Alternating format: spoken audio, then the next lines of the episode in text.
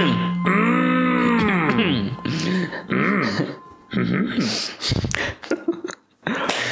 you ready? Oh, we've been rolling. Okay, good. Always. And we're on.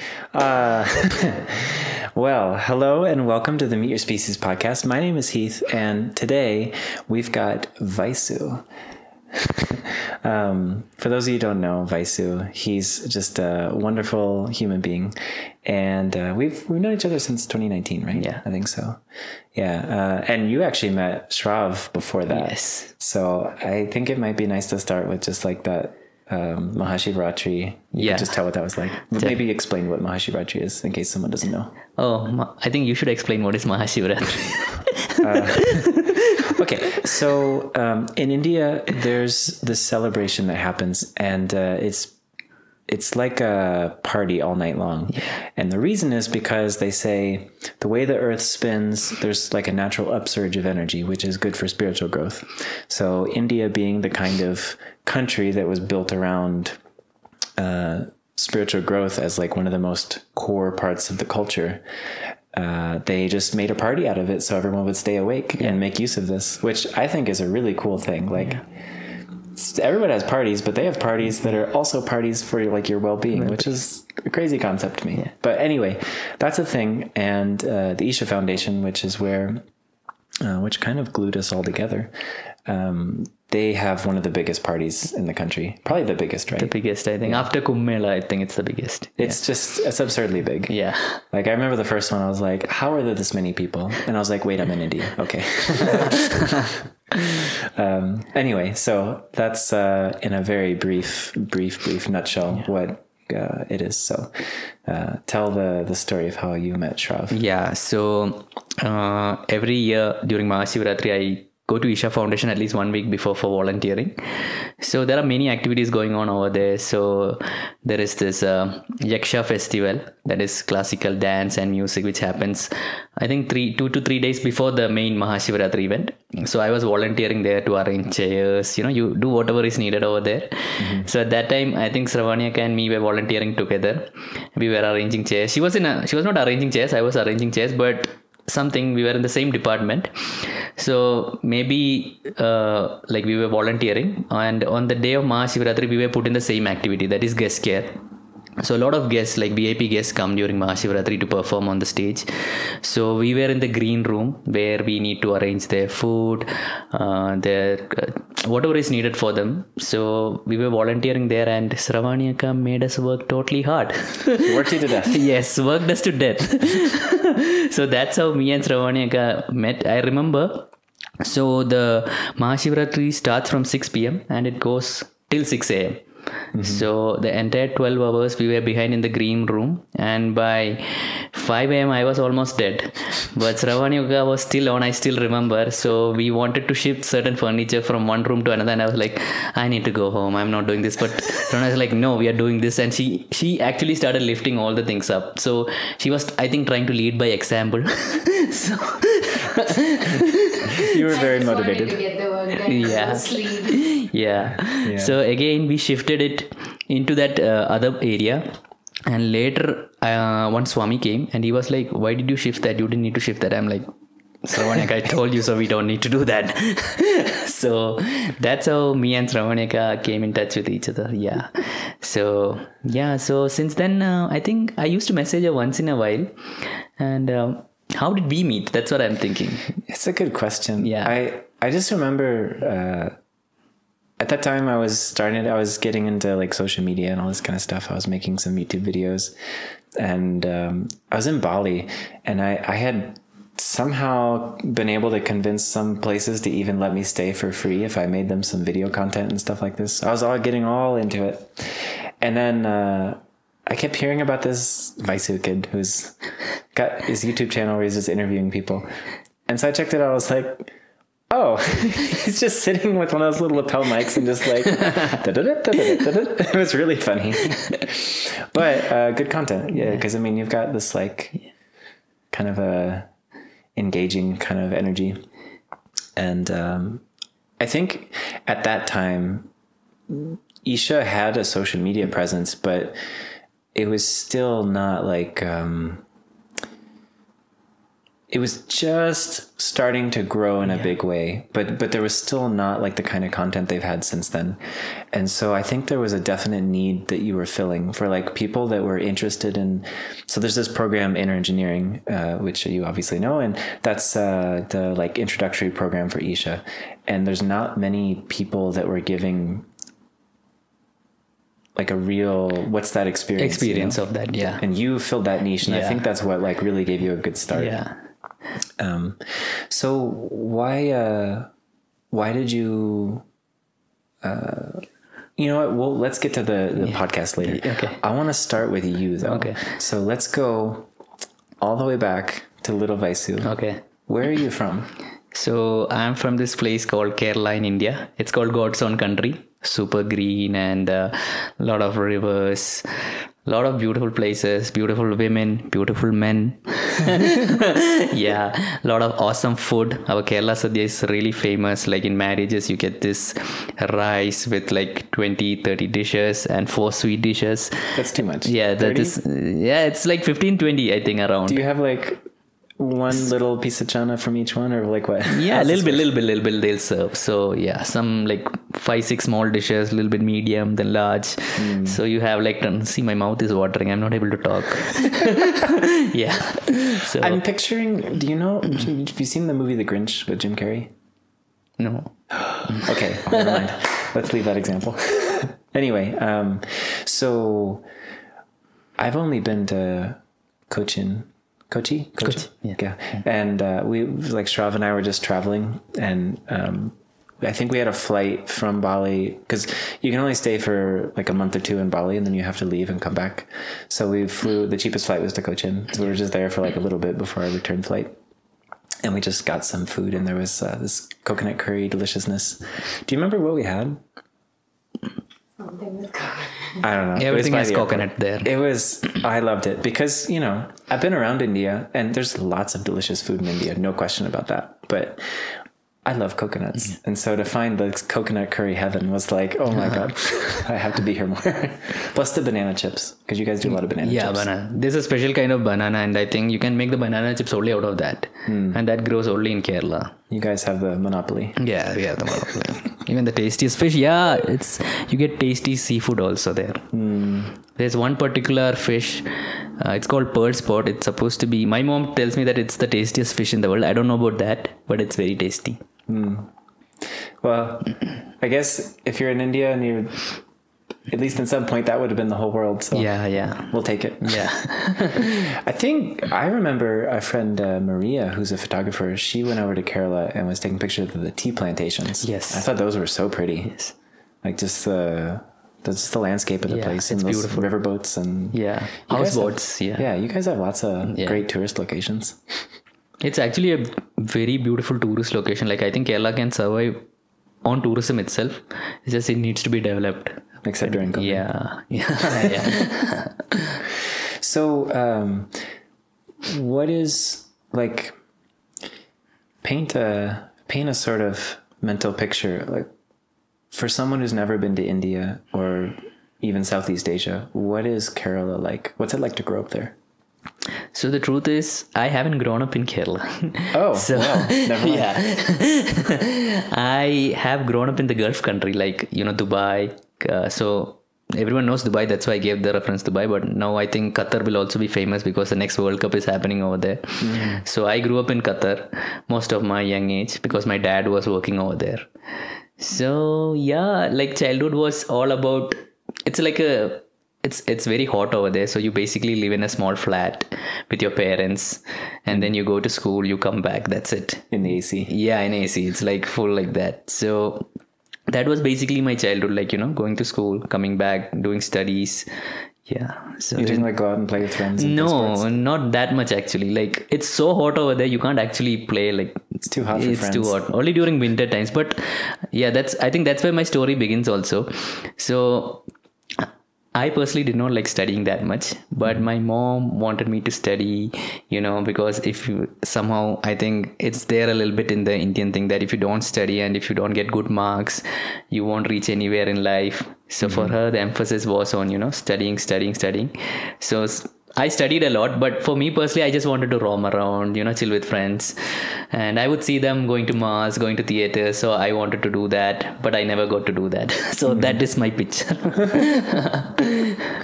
Fair enough. Yeah. So, so should I go on with that? Or like you? Yeah. Have like... I mean, like, what? Tell me, like, if you spend most of your time with your parents, what are they like?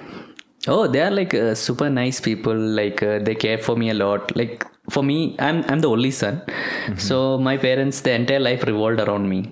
Mm. So because of that, they were really overprotective. Like they were protective, overprotective in my sense. For them, it's just prote- like they were just caring Something. for their child. Yeah. From my perspective, like I couldn't get to do the things that I wanted because they're like, oh, this is dangerous. Don't go in water. That is dangerous. They were just trying to protect me like parents.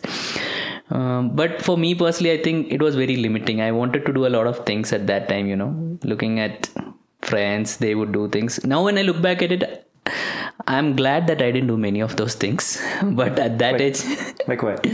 Like, I don't know, they would, uh, they would go to shops, they would steal things and all.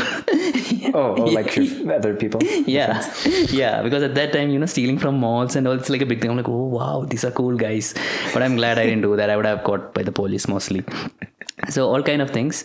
They would hang out with girls and all. I never like, for me, it was like, no, all girls are like your sister. You should, you know. Girls are like your sister. Yeah. And... and the worst part is I studied in a boys' school. So there's like this boys' wing. Then in between there's like a junior wing where kids are, and then the girls wing is so separate. So you never get to see the girls. Mm. Only once in a while when there is some sports meet or happening, there's a big assembly in which girls come and we're like, oh my God, who are these people? And uh, for me also, like I used to go from my home to the school in a cab. Like there was a, like a private cab arranged for me. So I would go there. Usually how kids would go there was like they would have big buses. Mm-hmm. So at that time they would interact with ladies, women and all that. But for mm-hmm. me that was not even the case. So I never interacted with Uh, women from a young age, so that that led to a lot of issues within me, like how to interact with women. Mm. So yeah, so that is one of the issues that I faced as a young kid, like how to talk with girls, how they are, like how to see them as friends.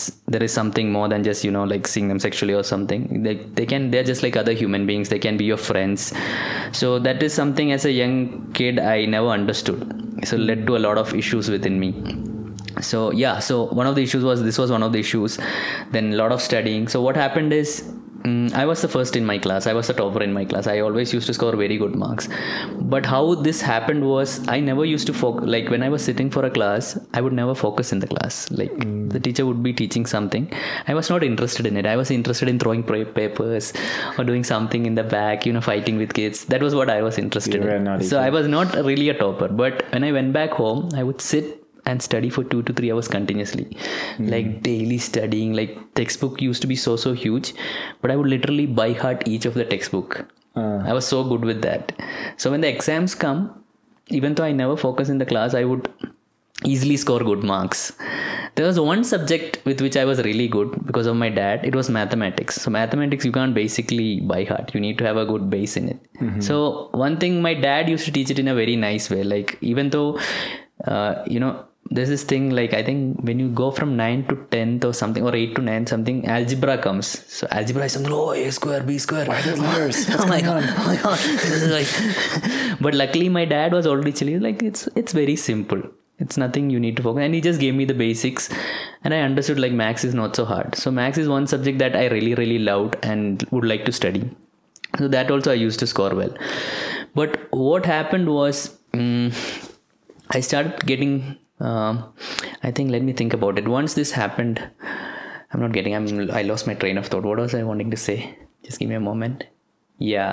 Like I'm just, yeah, I'm just thinking where it started, like where my exam fear started. Mm, yeah. So basically my exam fear was, I used to score almost one hundred out of one hundred in all subjects, like ninety-nine out of one hundred, ninety-five out of one hundred. So my stress started that I was worried I would get any less score than one hundred. That was my stress. My stress mm. was not that I would fail or anything. So once something like I went to an exam and I couldn't answer a question or something like that happened. I'm just trying to figure it out. And I came back home and I told my mom, oh, I couldn't write this thing. And Uh, she was like, that's fine, that's fine. You don't get stressed, you know, even if you get low marks, it's fine. You just don't get stressed. So I think that got into my mind. Like, if I become a bit stressed, my mom won't care that much about marks. Mm. You get where I'm coming this? As yeah, a kid, yeah. as a kid, that was like kind of like, oh, so if I show stress, my mom won't care that much about studies. Because she doesn't want you to be stressed. Yeah. She's a mom. Right? Yes, she's a mom. So, so then what happened was slowly, slowly, I think as a mechanism, this started happening with me. I wanted my mom's care and love more. And uh, so that she would tell me, don't focus on studies. You do whatever, like before exam, she would say, okay, it's okay not to study. You do something else. So mm-hmm. if I realized that... Go, go steal some stuff. Yeah. So I realized if I show some little bit of anxiety or something like that, her focus from studies will come down. So what happened was this started happening more. Like initially it was just with one exam paper, I would show stress. Then slowly, slowly I started showing it for all papers. Mm. As a kid, I did not understand it was a mechanism within me. It was autom- sorry, it was automatically happening from one to one. So one fine day, like this was happening, my mom asked, okay, you are only getting stressed for exams. So what's happening? Oh, like, oh, that's true. Why am I getting stressed for exams? So what happened was I started getting stressed for other things also. Mm. Like, uh, uh, let's say I drop, I dropped a glass. Then I'm like, oh, mom, is this okay? I dropped a glass. Are you okay with it? Like it slowly, slowly started appearing in each and everything. Like whatever I would do or think, let's say I had a thought about a girl.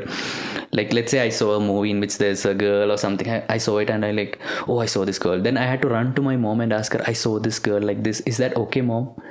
Oh, like yeah. need permission or something. Yeah, something like that. Like I, it was like a very unhealthy kind of mechanism within me where for each and everything, I had to go and ask my mom.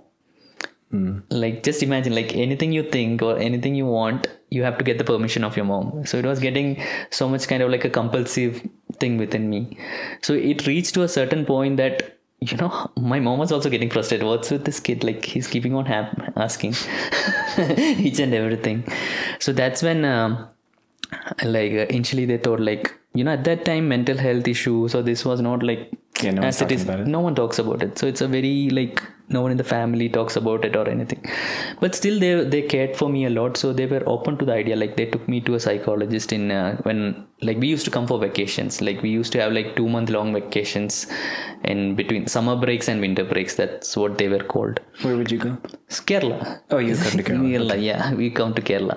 So they took me to a few psychologists. So they gave me certain exercises, but still it was not working because for me, the kid within me, on one way I was suffering, on the other way I was a little bit happy also. I think right now I can think about it from a distance. I was happy also because when I'm acting stressed, I don't need to study. Mm. Not at all studying. They're like, you do whatever you want. You do, if, if study is giving you, you just leave it. So all of this just to not study. Yeah. So it was a very unhealthy combination of things which was promoting my behavior. Mm. So finally, uh, they talked to a family doctor and uh, that doctor said, you know, why don't you take him to a psychiatrist? Like taking to a psychiatrist is just like any other thing. You know, if you have a fever, you go to a doctor. Similarly, if you have a mental health issue, you go to a psychiatrist. So yeah, so that's what he said. And my parents finally agreed because initially for them, taking to a psychiatrist was like a little bit of a taboo, more than a taboo. I don't think it was a taboo, more than a taboo. They were worried, like taking medications. Is it good? They don't know. Mm-hmm. So I remember they took me to this uh, psychiatrist in uh, in the city, in Doha. Uh, it was a lady, a very nice lady. So she had certain questionnaire and all. And, uh, you know, there are some questions like, what would you do if you had this? What's your age? All these things, you just need to fill it. And at the end of the questionnaire, I think it was some kind of psychometric test or something. Uh, and she said, you know, uh, I have obsessive compulsive disorder and uh, depression. So that's, that's what, uh, according to that test, I got categorized as. And uh, she said I would need to take this drug called Prozac. It's a medication that you're given for uh, depression. Mm. So yeah, so so now when I look back at it, I instantly felt a relief when she said you have depression and uh, there's a chemical imbalance in your brain and you did not need to worry. Now when I look back at it, instantly I felt a relief when she said that because it was taking away responsibility from me. Oh, I was no longer responsible for what I was facing. It's the thing. It's, it's the me. thing. It's not me. It's not because of my parents' thing for studies. It's not my mechanism. It's just, uh, just like a disease, just like a virus. That's what I was getting. So I was given this medicine called Prozac. I still remember taking it. because till then I was having intense emotions. I would feel like intensely, like simply sitting, I would cry because I don't know what's happening. If I wanted something, like I, at that time I had a craze for watches. I wanted a steel watch, steel strap watch, because at that time I think fifty cent and all were going big. Were you big in rappers? Yeah, I was like fifty cent. I would listen to them. So I wanted a steel strap watch. So I was like, how will I ask mom? How will I ask dad to get me a watch? So I started, you know, I'll do this. I'll start crying. And then, mom, I want a watch. Is that okay if I ask for a watch? So that kind of thing. What do you say to that? Yeah, yeah, they can't say that. They got me a watch. Yeah. So I remember taking this medication and immediately I felt numb. In two days, I felt numb. Like, I wanted to cry, but I'm not able to cry. Oh, like emotionally you're numb. Yeah, I'm emotionally numb. I'm like, wow, this is... At that time, I was like, wow, this is nice. Because rather than feeling sad or depressed, it's okay to feel numb at that point of time for me. And uh, for me, uh, I liked going to that psychiatrist because that was the first person with whom I could share anything I want. I could talk about girls. I could talk about my issues in class because I'm from a little bit conservative family. We do not talk much to our parents like that. We, mm. you know, uh, like, like I have never got sex education or, uh, you know, all these things like these are like, I was at that adolescent age where my hormones are, you know, pumping up. When I look at a woman, certain things are happening within me. I'm like, what the fuck is happening within me? So even in school, they don't uh, have anything yeah, like that? There is just one, in our tenth standard, there is just one chapter on uh, reproductive health. And oh. that also, like, we kids are like, oh my God, let's read this first. Same in India. That's it for you. Oh yeah, my God. The same Indian syllabus, C B S E. And sometimes the teachers even skip that lesson, I've heard. Like, oh, really? Yeah, they're like, okay, We're you not talking st- about yeah, you'll study it on your own. You yeah. pervert. Yeah. So, yeah, so she was the first person, like, uh, whom with whom I could share these things, like what are these things happening within me. And so for me, for more than the medication, finally I found someone with whom I could share my things and all. So that was why I was I, I liked her so much. I was very dependent on her. Like whatever she said, that was like the thing for me.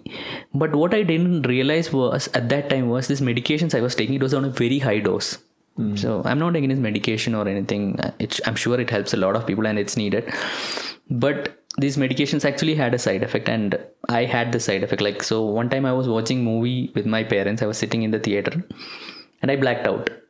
I just blacked out like that. The next thing I'm opening my eyes, I'm in the hospital with a splitting headache. Like collapsed, gone. Yeah, I just collapsed. I don't. Re- I don't even remember collapsing. I uh. just my scene is I'm watching this movie. I'm gone. Next thing I remember slightly, I'm in the car with a headache and my parents are talking something, and then I'm in the hospital. Someone is putting on a trolley stretcher with a splitting headache into the M R I scan. Oh. And then only I slowly, slowly I'm getting remembering. So later my mom told me, like, you know, you just blacked out. Like at that time, I, I when I, as a family, we, we used to go for a movie, but I would go and sit alone because that was kind of thing. Oh, I'm sitting alone and watching a movie. That was like a big thing for me. I don't know. Like, I'm like, why did I do that? Then I could have just sat in. But yeah, so. That must have been scary for them, huh? Yeah, that must, that must have been really scary. Like, I still remember th- there was a particular movie, uh, which was that Malayalam movie, Ananthapadram something. So still when that movie comes on the screen on T V, mom's, mom gets really stressed. Oh, really? Because she associates that movie with my issue. Mm. Yeah. That's a very nice movie, beautiful movie, but uh, yeah. Too bad for the movie. Yeah. So at that time, I still remember. So my parents called this doctor who I was seeing at that time, and she told... They asked her, like, you know, I have never had a history of seizures. I basically had a seizure. Mm-hmm. I blacked out because I had a seizure. So they asked her, like, what, what happened to him? So she's like, it can't be side effect of the medication. It has to be something genetic. Maybe you check. So when you look at the genetic way, if you go back, someone or other in your family might have had some issue. Mm. Okay. So she said, yeah, that's the issue. So, but... But it was quite obvious it was because of the medication. Because once my mom told me, like when I was going into the M R I scan, there was actually a young doctor out there in that hospital. So he was just looking through my history and like, oh, this guy, oh, he's taking Prozac. Is he having some issues? And he's like, this medication is very well known to cause seizures. Really? He's a very new doctor and he knew it. And he uh, said that. But the psychiatrist said, no, it can't happen. Was she older? She was very experienced. Yeah. Do you think maybe it's because like... Uh... new drugs come all the time, and if you're newer, maybe you learn about the current stuff, okay. And if you're older, maybe you didn't uh, get updated. More than that, like once I was out of this issue, I started learning about psychiatric drugs also. Oh, okay, so the okay. very thing is like see, for every disease, we have a test. Like, let's say you have a virus in your body, you have whatever, you can take a blood test and show it. Mm-hmm. For a mental health issue, they say you have a serotonin imbalance. So that is why you are given S S R I, that is a selective serotonin uh, reuptake inhibitor. That's what they are called. So they say, you know, when you take this medication, your serotonin returns to the normal balance. But if you go to any psychiatrist, when they categorize you as depression or anything, they never give you a blood test or anything. Even if you ask them, okay, you say that my serotonin is less or my dopamine is less, can you give me a blood test or some kind of test? It doesn't exist. There's no way to test. There's no way to test. The only way to test is like when some person dies, you grind their brain and then you will know. You like, grind what is their the, brain? Yeah, that's, yeah, you grind their brain and then only you can know how much is each of the... What level chemicals? What level chemicals are there? There are some very complicated tests you can have heard, but those are available only in the top. Like, those are not available to people, regular people. Mm. But every day they categorize millions of people, you know. So they're what, guessing? Uh, it, it's a whole another thing. So it's basically a, a stunt, you know, to promote the medication and all. Mm. Yeah, so okay. yeah I, don't, I don't want the podcast to go there, that's why I'm like just yeah. saying yeah no interesting it, it, yeah I'll have to look that up. Yeah so um how did your how did your parents feel about this when you were going through all that? Yeah now when I look back at it, I thought I was stressed. They must have been even more stressed because I was their only son, and seeing their only son suffering is not a I don't think it will be easy on any parent, especially for my mom and dad. They they love me like so much. Like for them, I'm their world. So it must have been so hard for them. But they were quite strong during all this. They would support. And for me, luckily, my mom has a twin sister also. So I Ooh. lived in yeah she, yeah. So I lived in a combined family. Twins are in the family. yeah, you might have twins. Yeah, yeah. yeah maybe so so luckily uh, since ours is a combined family, there's a lot of support, family support. Even my mom and dad, they had support from my aunt, my uncle. They also used to live with us, so there was a huge support from them also. So we decided to leave Qatar because, you know, better treatment is available in India. Oh really? Yeah, compared to like all foreign countries. Like Indian doctors, you know, because population, Indian doctors actually do hands-on. Even when they're going through M B B S, if it's from a government hospital, they see thousands of patients. Mm. Thousands of patients with real diseases. They go, so they have hands-on experience. But I've seen in Doha, when some of my friends went for M B B S, they actually have simulated patients. Like a patient acts as if he has a disease. Oh, and then you try and diagnose yeah. it. But in India, you get thousands of people with real disease. So in India, the healthcare is also low. And we have so much alternative like Ayurveda, Siddha, Homeo, so much variety of, you know, treatment processes, holistic processes. And also the doctors are quite experienced. Some of the top mental health institute like NIMHANS, I think it's the second in the world. It's in India only. Mm. So we... How would you describe... The di- I mean, I'm guessing just like India, Qatar has probably changed quite a lot since yeah. you were a kid. How would you describe Qatar at that time when you're going through all of this? Uh, like as just as a place. Qatar is a nice place. It's it's quite. It, if you want to have a quiet life, if you want to just do your thing, earn money, save, like, you know, it's mm-hmm. a very nice place. It has all the amenities. Even the Qatari government is very good to expatriates. Like personally, from my experience, it has been very good. My dad had a very good government job, like good family friends. Indian, there are a lot of mostly Indians, especially from Kerala. In the Gulf countries, if you go, you don't need to know English or Arabic. You just need to know your mother tongue, which is Malayalam.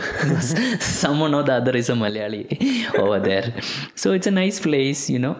I think it's a super nice place. At that time, I did not enjoy it because my internal world was not good. Mm-hmm. But it, when I look at it now, when I go to Qatar now, it's a beautiful place. You can just be there. It's nice. And because of the World Cup that's happening, they are having a huge infrastructure change. It's that's nice. Cool. Yeah.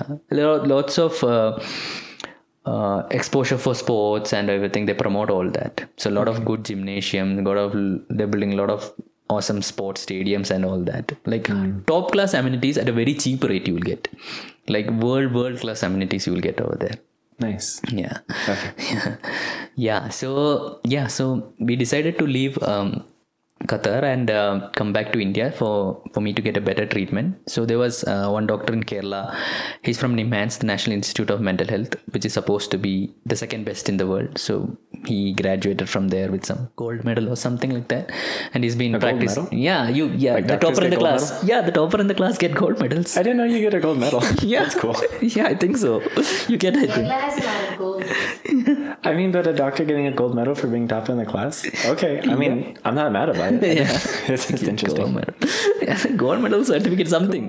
Who gets silver? Yeah, no.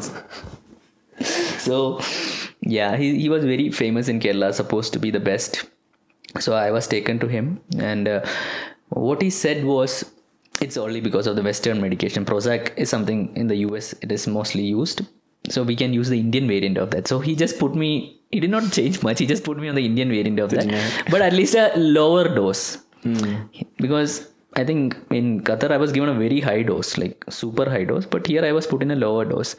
But here I would like to tell something uh, which most people don't say. Like whenever I see in the media, what people show is going to a psychiatrist is like a very comforting process. You just go there, you sit and talk. But that was not the experience for me. It was a very bad experience, not only for me, but for my parents. Like when you book an appointment, you're told you come at, let's say, come at eleven a.m. Okay. So doesn't mean you get to meet the doctor at eleven a.m. You go sit there. There are like twenty, thirty people waiting out there. You don't know when he will call you. So you're just sitting there for two to three, four hours simply. Hours? Yes. Hours. Are there just too many people? Or like? No, there's no structure there. Like he calls whoever he wants. Let's say some random, uh, someone with medication. What do you call that? Sales representative come. They will go first. He'll talk with them. And... so it's not like a proper appointment. It's not a proper appointment. I don't know why he was doing that, but it was not there. So it was a harrowing experience. Let's see. See, I'm having an issue. So my mom is stressed out. Okay, she just wants a solution. That's why she's bringing her kid there. Mm-hmm. Now there, they are not telling her when he can see the doctor or when. And especially the receptionists, they have this power thing. Like we decide who goes in. I don't know whether it was a doctor or like they have this thing. So my mom needs to cajole with them and talk with them. Hey, my son is like this. It's okay. I was just thinking like the kind of power things that going on over there. And even when you met the doctor, there was this one thing, like you want to share something very personal with the doctor, right? So there will be two students with him sitting. Mm. Two, like, you know, and, and I once remember my mom wanted to say like something and the doctor started laughing and they, and these two kids who were sitting them also started like making fun of it. Now that is a very harrowing experience, you know. My mom, uh, when I look at it, like she's there and all this, because I once remember even on this doctor's medication, I had a seizure. So I, the entire thing that I left Qatar and came here was to avoid all these issues with me. So again, when I had a seizure, I think I, my mom, I don't remember this properly, but my mom said I actually got angry on the doctor. Oh. Yeah. He was like, it's not because of the medication. I was like, how can you say that? You know, you put me on this medication and I'm still getting this. Then what nonsense are you telling me? You're not seeing me on time. So I actually got angry on him. Hmm. And at that time I had some bruises on my face because when I fell unconscious, I was playing basketball at that time. I just fell on the ground. Oh. Yeah. And so I had some bruises. So actually the doctor was not looking me on the face because he was feeling a little guilty or something. That's what my mom said. I don't remember it properly. How old were you? I was in my uh, eleventh standard. So maybe sixteen or seventeen. Yeah. Hmm. Yeah. Yeah. That all. So that's one thing, but uh, so this was happening on one level and uh, I, I returned uh, some of the fun things that were coming. So I came back to India. So this was the first time I was in a school with girls. Oh, oh yeah, finally. That was a good day. Yeah. so, so uh, that was there. And uh, one thing I think that supported me a huge way during this time was playing basketball. Mm. So I lived in a flat compound where there was a small basketball court where I could play basketball. So even when I was going through all these issues, I would every day go there. I, I made a few friends and I learned to play basketball. So du- during this entire time, when I look back at it, it was not the medications. It was not the psychiatrist. It was just that I still kept myself somehow physically active during this process. Uh, even though I was facing a lot of issues, I just did not get stuck up at home. Because what happens I see is a lot of people who take this medication, they just stay at home and start eating a lot of food. They start getting bulky and uh, the medicines have this effect of making you lethargic and sleepy. That was happening with me also. But I always liked to play a lot. That was something that I wanted to do from a young age, but I'm not so athletic. Mm. I always wanted to go for one hundred meters, but I, I could only, I was like an average runner. I was neither a good runner or a bad runner. I was an average runner. Mm-hmm. So that's how I was. So playing basketball was something that finally I found I was good at, and uh, helped me go through this phase. Like even uh, I remember in school, from being a class topper, I was topper in Qatar. When I came back to India, I was like the last. I was the last rank. Really? Yeah, I was the last rank. Yeah, I was like, I, I I totally stopped studying. I remember when I used to go to exam, I would just take a pen with me. Just take a pen. Like I would know whether it's filled or not. I would just sleep in the room. I would just write one answer, and I started getting two out of fifty, and that's it. Oh yeah, that'll do it. Yeah. So I still remember like when I passed one of my exams, all my friends in India were like, oh, you passed. Oh, that's great. From being a topper to that. So I was like internally like, oh, what's happening? Like I was not enjoying all this. But life was getting very, very hard, and I did not know how to do this. No one was able to help me. I was seeing psychiatrists. He was giving a lot of pills. My parents are also not able to figure out what's happening. Somehow, I think a few good friends was there in the flat compound I stayed, and somehow I managed to, you know, just get through it. That's what I can remember about it. So, yeah. So then I went to college. I joined for engineering. Like I did not have, like my dad was an engineer, so so I did not know what to do. So mm-hmm. I don't blame my parents for putting me into engineering. I also had no idea what I wanted to do in life. So dad's like, you want to do engineering? Yeah, like yeah, fine. So in India, there's this thing like I was not good at that studies. I was not doing well. You can get a management seat. Like uh, in management seat means if you pay a certain amount, you get a seat. So you just need to donation. get a yeah donation. Yeah. What's that seat mean now? Like, seat means you get a sure assured seat for a particular course in that college. Oh, okay, okay. Like you get to be in the class. Mm-hmm. Yo, so I just need to get the minimum marks in my passing exam. That's it. So I can then.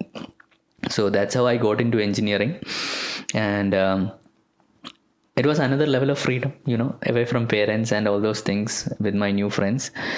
But I was still on these medications, like cocktail of medications, like, you know, like this is how it happens with, in my personal experience, this is how it happened. Like when you take the medications, you feel good for some time, but again, something or the other, external situations will keep on changing. You get stressed because of, I got stressed because of that. You go to the doctor, you say something, oh, that's what happening. He will change the medications in a certain way. He'll give, if you say, if you have anxiety, he will add something for anxiety.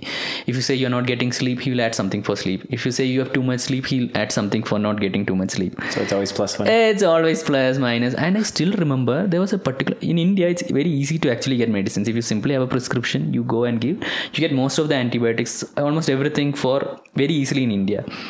There was this one time, like he gave me a medication which you actually don't get very easily. He gave me a particular yellow slip which looked very shady, and when you went to the prescription, he's like, oh, you need this medication? So it's that kind of, I think it must be that kind of toxic medication. Mm. Yeah. It's later I realized that, you know, the only effect that psychiatric medications have is side effects. That's the only effect. I didn't know it then. But still, I think people need that because at a certain time, like I said, not everyone can, you know, focus on themselves and do something. So it might be helping a lot of people. So, yeah, so I went to college. And so again, a uh, lot of issues started popping up in college also, because what happened was uh, I would sit and sleep in the classes. Mm. It's not like I would sleep for at the last, like, let's say, college starts, a lot of periods happen, mostly kids sleep at by the end, right? But I would sleep from the beginning. I would just sit and sleep the whole time. Yeah, and I would sit and sleep in the front bench. Yeah, because I was like, I, I'm in college, I want to study, so I'll go and sit there. But that side effect of the medication is so much that I would just doze off. uh. I still remember one time, like the teacher came to me like, what are you doing? I looked at her and I'm like, against Lado. So that's like proper insult. And in Indi- and in India, I don't know whether in Kerala, in an engineering college, professors want a lot of respect. They expect a lot of respect from a student. Mm-hmm. And some some professors. So a kid blatantly like sleeping, that's like an insult to them. In the front row. Yeah, in the front row. So this led to a lot of issues where they started like, this guy's an arrogant guy. He's not, he's simply sleeping. He's just not doing anything. When I was not like that. I within me I was just like a simple guy. I, I did not want to offend them or anything. I, I was not like that rebel kind of guy or anything at that time. So this led to a lot of issues in college, and uh, I still remember one time they called my father to the P T A meeting, and uh, the the professor was saying like, "Oh, your kid is like this, like this. Why is he doing like that?" And at that time, the the kid within me, I expected my dad to tell him like, he's facing so and so issues, that's why he's doing it, but he didn't say that. So mm. I remember myself sitting and crying over there in front of the teacher and my dad. But I st- now I understand from my dad's perspective, he he would not know. This is the first time he's experiencing such a thing. But I expected that. But later on, uh, what happened is, uh, there also I used to play basketball. And again, the same thing, I blacked out one day. I'm again in the hospital. So that's when some of my professors realized, you know, I am on certain... like I'm taking certain something medication, one of my professors realized. And later I told my parents also, you need to talk with my teachers. I can't handle it over here. I really can't. I can't do this anymore. I can't live on a day-to-day basis of, you know, acting in the class, doing so many things and trying to study at the same time. It was getting so hard for me. Like I was, I literally broke down. So my relatives came, they talked to all the professors and all. And that's when one of the professors over there said, you know, there's this one psych- a psychologist. So apparently one of the professors in college, he had certain mental issues and he went to the psychologist, and that's how it got sorted. So, okay, so we decided, okay, there's no other option anyway, because by that time I was told I could neither ride a bike, I can uh, not go alone anywhere and all these things. Okay, you might black out? Yeah, means I might black out, because it is this thing, once you have three seizures, there's a possibility that you can get seizure for your lifetime. So you need to be super careful. You need always to have someone accompanying you. Like you'll just be permanently in a seizure? Like you might be doing some random things. You might be working in the kitchen. You might be driving. So let's say oh, you're driving. If like you, it could just happen anytime. If it happens, you could fall into an accident. Let's say you're swimming. You have a seizure. You might drown. Mm-hmm. Right. So it's very dangerous for someone who is having a seizure to be alone. So that was like very limiting for me at that life, because I, I wanted to ride bikes. I wanted to do all of these things. So that's when they told like there's a psychologist. And apparently he was also graduated from NIMHANS, and he also had a gold medal. Yeah. So I went to him. So he was the first person who told me like, you do not need psychiatric medications. It's actually not needed. It's one of the worst things that you can put into your body. I was like, what? Till now, all the psychiatrists, all the doctors I have seen have never told me this. They've always told me like medications are the thing. You have a chemical imbalance. So my mom and like, we did not believe him much, but my dad was like, no, we need to go to this person. It's fine. And for me, I was the kind of guy, like when someone, when I commit to something, I commit myself fully. Even if I do not believe in it, even if I do not know what it is, I like, okay, I'm here. Let me do it. So I did not believe him. I did not trust him, but I used to go f- for him for therapy and for sessions like once in a week. Oh, initially it was like seven days continuous and then once in a week. And he would give me certain exercise, biofeedback, so many things. And you need to understand that I was told by my psychiatrist I needed to be lifelong on medication. That mm. this is it. And within two months, I was out of all my medications. Oh, wow. Completely out. And uh, that was like a wake up call for me. Oh. In a good way? Like you didn't need it anymore? No, I did not need it anymore. I was totally... of the medications. I was, you need to understand, like these are like top doctors who have told me like there is no other way other than medications. I, I met neurologists and met psychiatrists from multiple, you know, the best places, and they have never told me this option. And here I was just doing some simple exercises and some simple therapy, and I was off my medications. Mm. So that was like a big thing for me. And uh, Uh, at that time I had many back papers for my engineering and all, so and I just cleared off all my back papers after this. Mm-hmm. And uh, do you need to take a break? No, no. It, so uh, in case you can't see on the camera, uh, my mom's dog is just here. Okay. He uh, when he was a puppy, someone um, they were having some pest issue. Okay. And so the pest control people told them to just put poison outside. Mm. But people walk their dogs. And so uh, my dog came and just ate some of it. Okay. Which is problematic to eat poison. So we had to take him to the uh, vet and do all this stuff. And they said there's like some slight damage to his nerves. Okay. So when he sleeps, he has these like twitchy shakes. Oh, okay. So Shrav's just calming him. Oh, I didn't see that. I thought yeah. sleeping it's it's kind of subtle at first. Okay. You kind of see the okay. feet twitch and stuff. Okay. Anyway, yeah. speaking of seizures. yeah. Right. Um, so uh, you've, throughout this whole journey, you've uh, talked about like your mom and dad. Could you just kind of just describe what kind of people they are? Like, give a picture of like, yeah. You, I mean, you mentioned they're like, it's a conservative family, right? Yeah. But more like, who yeah. are they? Who are they? So my dad, uh, he, he was brought up in a village. His dad uh, was a very, he had a government job. And my dad, from a young age, he was the eldest in the family. So mm-hmm. there was a lot of responsibilities on him. So from a very young age, he knew he had to take it up. He, he went to an engineering college, he studied. And for him, uh, he studied in North India. He's from the southern part of India, but he studied in an engineering college in the northern part of India. So at that time, going from South India to North India, all he went all alone. That was not something that most people do. Most people stay with their family nearby. So it must be like a language thing too, right? Yeah. So he went language, food, and it's not like today where you can just pick up a phone and call them. You can video call them. Those things not existed. Once you took the train, you went there. Only once you reach there, you have to book a call or you have to send a letter. Mm-hmm. Only if you send a letter, your parents will know that you have reached there. Today, I'm here in U S. I'm just a phone call away. Like, hey, mom, I reached here. That's it. Mm-hmm. Your mom knows, they can see you on the phone. They can check my Instagram page, everything. They know what I'm doing. At that time, it was not like that. But he took that. So from there, because he, he, he was from, he was not from a very financially well family or anything. He was from a very normal family. You said a village, right? Yeah, village. Yeah. Yeah. So what's, what's a village like? I even I don't know at that time like what's a oh, village. Yeah. He didn't talk about it. Yeah, like he's a very he's a very silent person. He's a very like oh, what do you call very calm, composed. Like I do all these yoga practices to get a little bit of, you know. But I've heard Sadhguru's, I don't know, like Sadhguru says, no, like when you sleep on the bed, you should go in three seconds. Like I've seen him doing always that. He goes to the bed, he's off, he's gone. So within him, he's always like that. So no matter what happens in life, he, I don't see him getting ever stressed out unless it's related with me.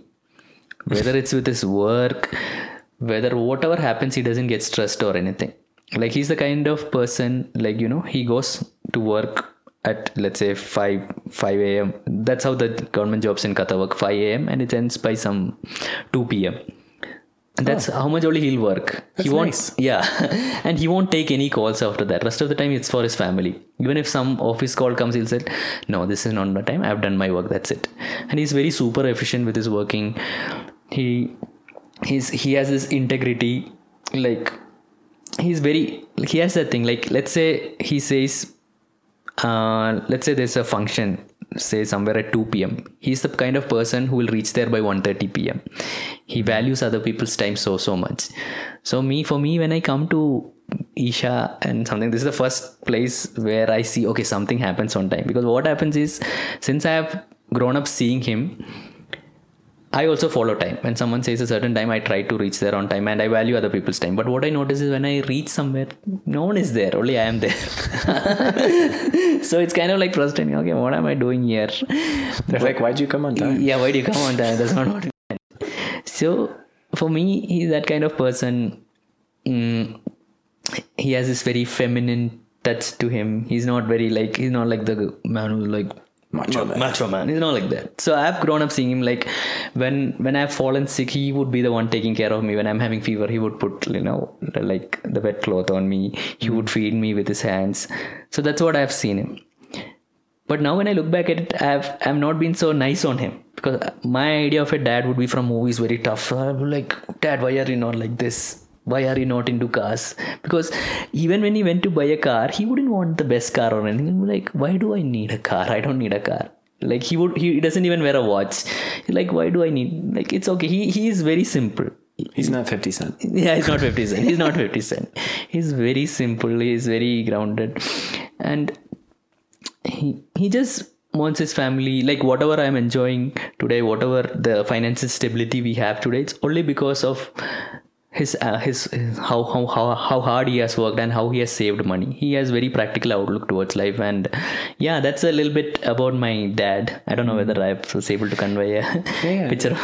So what would you say is like uh, valuable things that you got from him, like things you appreciate, especially looking back? Mm, now when I look back at it, I appreciate that how like living simple and uh, how how simply he lived. I think that's what I appreciate. Like even though he made a lot of money, he did not give so much importance to the materialistic aspects in life. He gave importance, but for him, taking care of the family, like taking care of his loved ones, this was what was important to him. And uh, like like one thing is valuing other people's time, and you know, reaching, it might looks very small, but I think these are things, these are the small things that I appreciate now when I look back at him, because seeing at him, this somehow it has been, even though I was a rebel at that time, I did not like it, somehow it has been instilled within me. And the amount of love he has given me, uh, the care, and how he has taken care of my mom, and yeah, these are like, and one thing is he would always help other people, and he would never talk about it. Like I've seen him helping people in need. Maybe it's in the form of money, or maybe it's in the form of, you know, recommendation or whatever, but he would never tell it to anyone. Even to my mom, he wouldn't tell it. Only to me, he would say like, you know, this I'm doing is like, so he was that kind of person. So that is something that has inspired me, you know, doing something doesn't necessarily mean I have to tell it, or, so these are the small, small things that uh, I feel really proud of my dad for. Mm. And what about your mom? Mom, yes, mom. My mom and I had a, like a little bit of rocky relationship because, you know, because of this dependence uh, on her. But is it okay? Do we have a rocky relationship? Yeah. Yeah, but we have worked on it a lot now. Like now it's not fully there, but still, you know, because of these issues, like, okay, let me give a picture of my mom. So my mom uh, is a housewife. So she has taken care of me. Like, like, now when I look at it, being a housewife is so hard. Like, you know, waking, she, still she does. Like even before I have, even with all this yoga, I'm not able to wake up. I wake up by six thirty, seven thirty. But till today, my mom wakes up by four thirty-five. She cooks all the food. She does so many things, and I'm not able to figure out how she's able to do it. And she does it with so much happiness because she's doing it for her family. Mm. So that is the one thing that I'm so inspired by, you know, she... she really, really loves her family, and she's willing to do whatever. Like even today when I get a little stressed out, she wants the best for me. So initially she was not into this yoga. I know she was like, what is this yoga? You should not do it. It's some Baba good thing. But once she realized it's good for me, now even when I get a little bit stressed, she said, you are getting stressed. You need to do your yoga more. Mm. So that is the kind of love she has for me. So she's like, she, so a little bit about my mom. Yeah. Why did I miss this out? So they are four sisters, okay? You have four sisters? No, my mom is like four sisters. Oh, one okay. Twin and two elder sisters. Gotcha. So they were also born in a village. But their father was, I think, he was kind of like very liberal at that time. At that time, you know, women were not given so much freedom, but he gave total freedom to these four kids. Mm. So they they grew up like men. You know, they really? They would take care of everything in the family. They would, they would, they, our uh, uh, granddad's home had a big river in front of it. So they had a big boat, and also these girls would row the boat. They would pick people. They would bring them back. They would milk cows. They would do farming. They would take care of everything. So they were grown up like physically intensely, and they have done so many things. So my mom has that kind of, you know, getting things done attitude. Like if you want to get something done, she gets it done. Mm. So she has that kind of thing, and she's um, uh, she's very able, like she can get things done. So that kind of thing is there within her, but at the same time she's loving, she's caring. So it's a combination of both. So yeah, so that's a bit about my mom. I don't know. I'm thinking like what else to say about my mom. There are so many things, but it's not coming into my head now. So what beyond uh, yeah. the family, mm-hmm. what would she like to do just for her? Do you know? What she like to do for her? So that's the thing. Like, I haven't seen her. She just likes to watch movies with us. Sometimes she likes to go on trips. That's the thing. I, I have asked mom, like, she likes cooking a lot. She likes to try out new new dishes. She checks out YouTube nowadays. She checks dishes. Yeah. Yeah. She get into YouTube. Yeah. Yeah. She likes driving a lot. She likes to, you know, when I was a kid, she learned driving. So she, she likes to drive. So she would take us to school. She would take us back. She, she, she wanted to always have that independence. Yeah. This is the thing. She, she wanted this thing that, uh, She, I think she actually wanted to study to such an extent where she could get a job and, you know, do something. But that didn't happen for her, because the time she studied, her teachers were so not so good. They instilled this kind of fear in her, like, you study this, that. They used to punish them a lot. So mm. she developed this hatred for studies. So what happened was, she could not study to such a level. She has an M A in literature, a very good degree.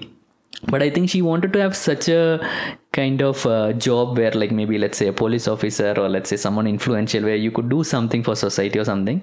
She could not make that happen for herself.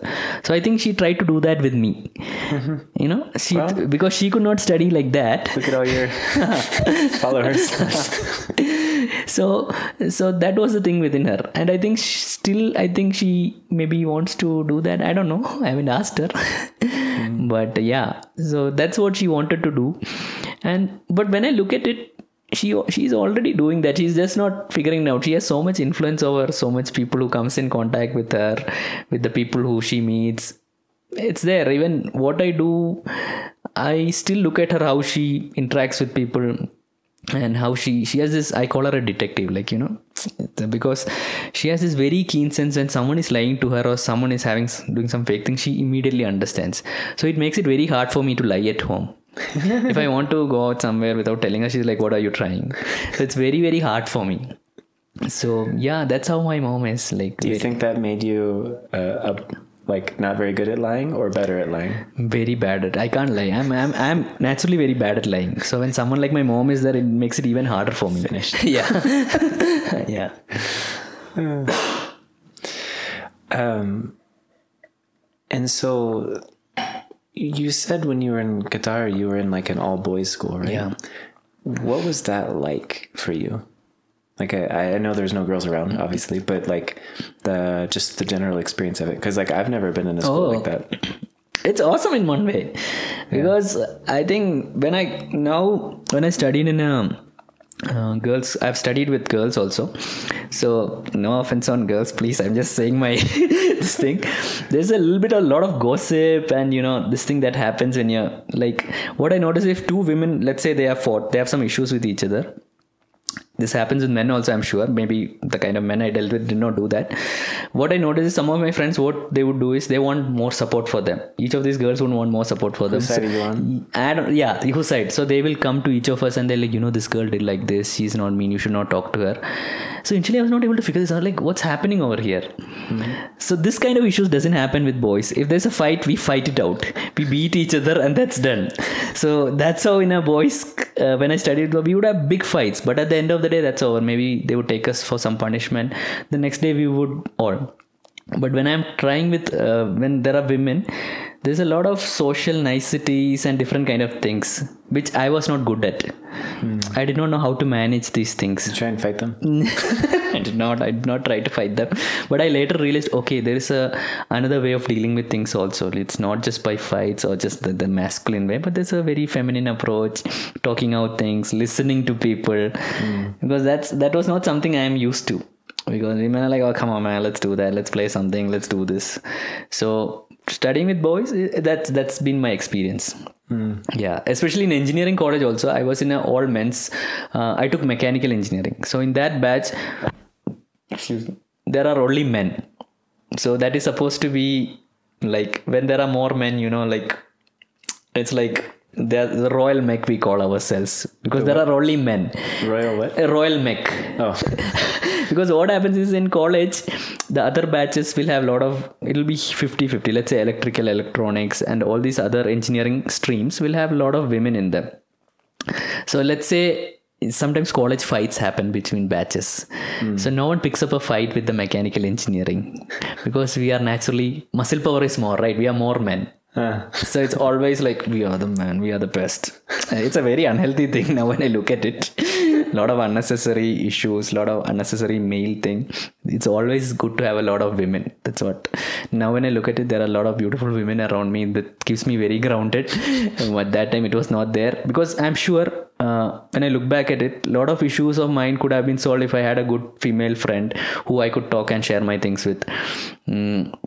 I think a lot of men do not find that in their life. They do not find uh, um, a women, because with men, I don't think, like with Heath and you, I share a lot of things. We have that kind of bond between us where I can share anything with you. But I think the kind of movies we see and the kind of things that men are expected to do, I think from a young age, I think no guy is told that, you know, you can share your feelings with other men. It's bad to cry. You should be muscular. You should be like this, like this. So how are you going to fight if you cry? Yeah. So many things. So I think uh, if there is a female friend, then a lot of things are taken care of, I think. A lot of such things. Yeah. Mm. So it's good and bad in a... yeah. Were there any... Um... friends or teachers or anybody at either the uh, Qatar school or when you came to Kerala that like made a big impact on you?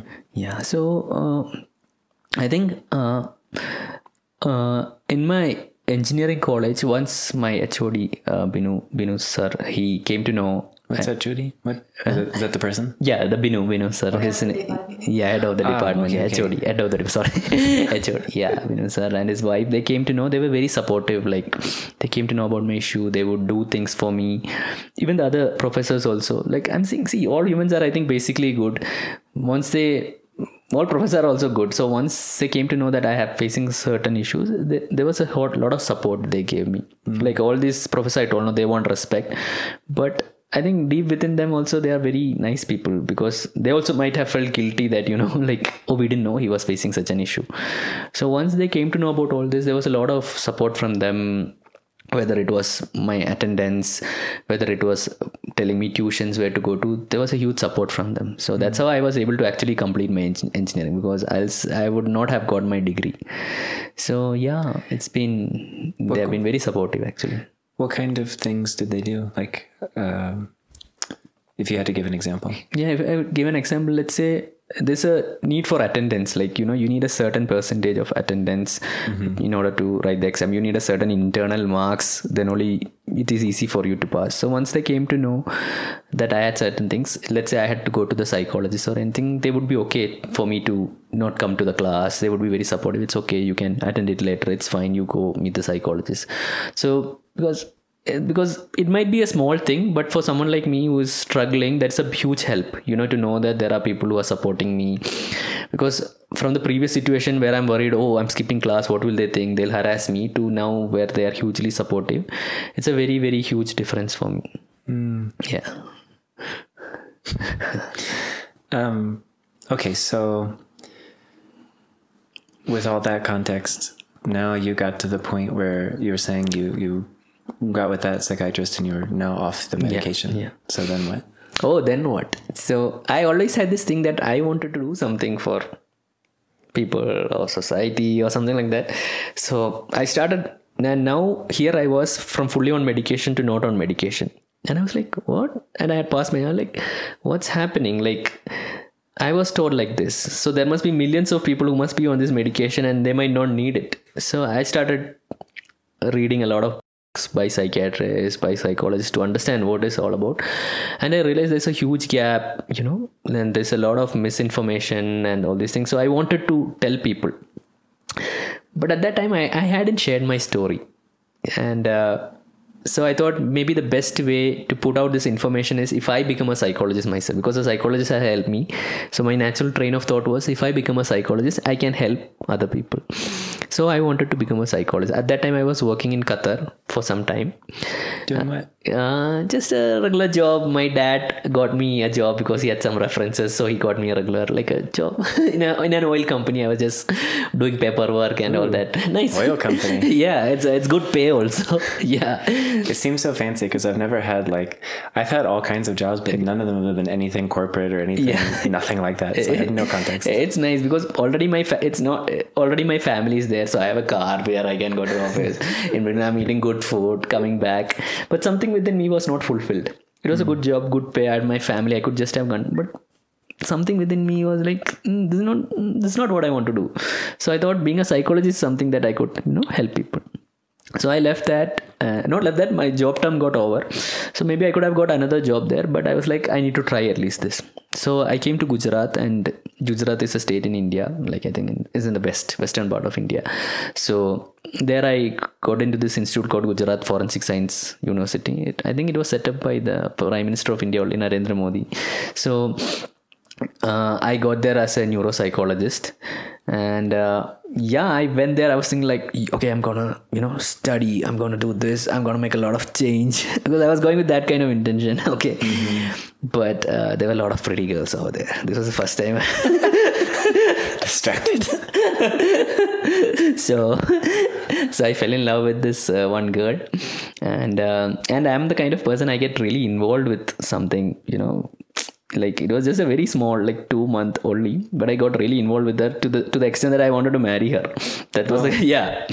So and how I quickly did you feel that you want to marry her? Yeah. How long had it like had you known her and then you decided? You it's just maybe like two weeks. Oh yeah, that's it. Young love. Yeah. Uh, this is the girl I'm going to marry.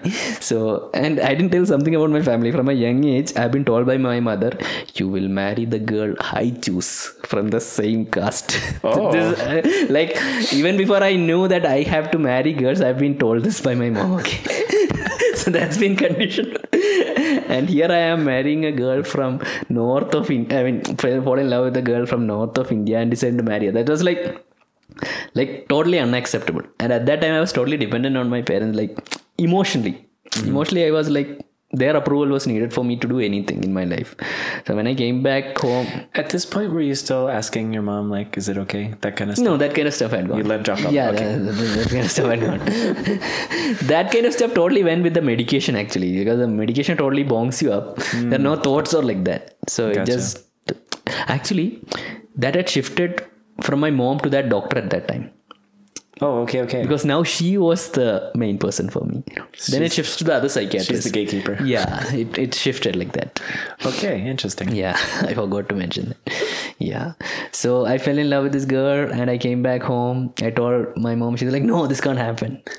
Okay? Wrong cast. Wrong, no, no, this not a wrong cast. Like North India, that's from South India. Okay. Maybe they have like completely different caste types. Yeah. Oh, it's not even like yeah. compatible. Yeah, it's not even like you can't even check compatibility. It's like I can't even have a problem with this because it's too different. Yeah, it's too different. Yeah, that kind of thing. So, and it was in this moment, my entire anxiety and depression came back in like hundred times fold back. When your mom said yeah when possible. My mom said like I could not get something, I could not be with the girl that I wanted to be it, because till then I was telling myself the anxiety issues, the depression issues I was facing was because of the side effect of the medication. Now mm. since the medication is gone, I will not face it. That was my internal confidence. That was the thing that I was going, that I'll become a psychologist and help people. But now here I was as a psychologist studying, and my anxiety was back. I was not able to wake. I was not able to sleep. Mm. Even if I sleep, when I wake up, my hands are shivering, like literally shaking. I'm like waking up, like what the hell is happening? Oh. You know, I'm, and I was, and I developed a fear of women also at that time. Oh yeah. So that's the thing. Like that's the thing. You know, I, I said no. I went to a psychologist who helped me, who helped me come off these medications. Like it's truly great what he did for me, and I really appreciate that. But when this issue came into my life. He told me like, you should not be with the girl. She's not good for you. Like maybe he looked at what was good for me at that time, maybe. But it happened in such a way that I developed a fear for all women. Oh. Like whenever someone, a girl would come near me, I'm like, oh no, she's trying to do something.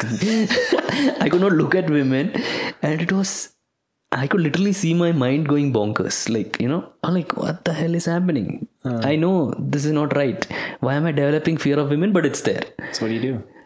I just, at that time I remember, I almost quit the course. I told Dad, I can't stay here. And he's like, okay, come back. I took a flight back.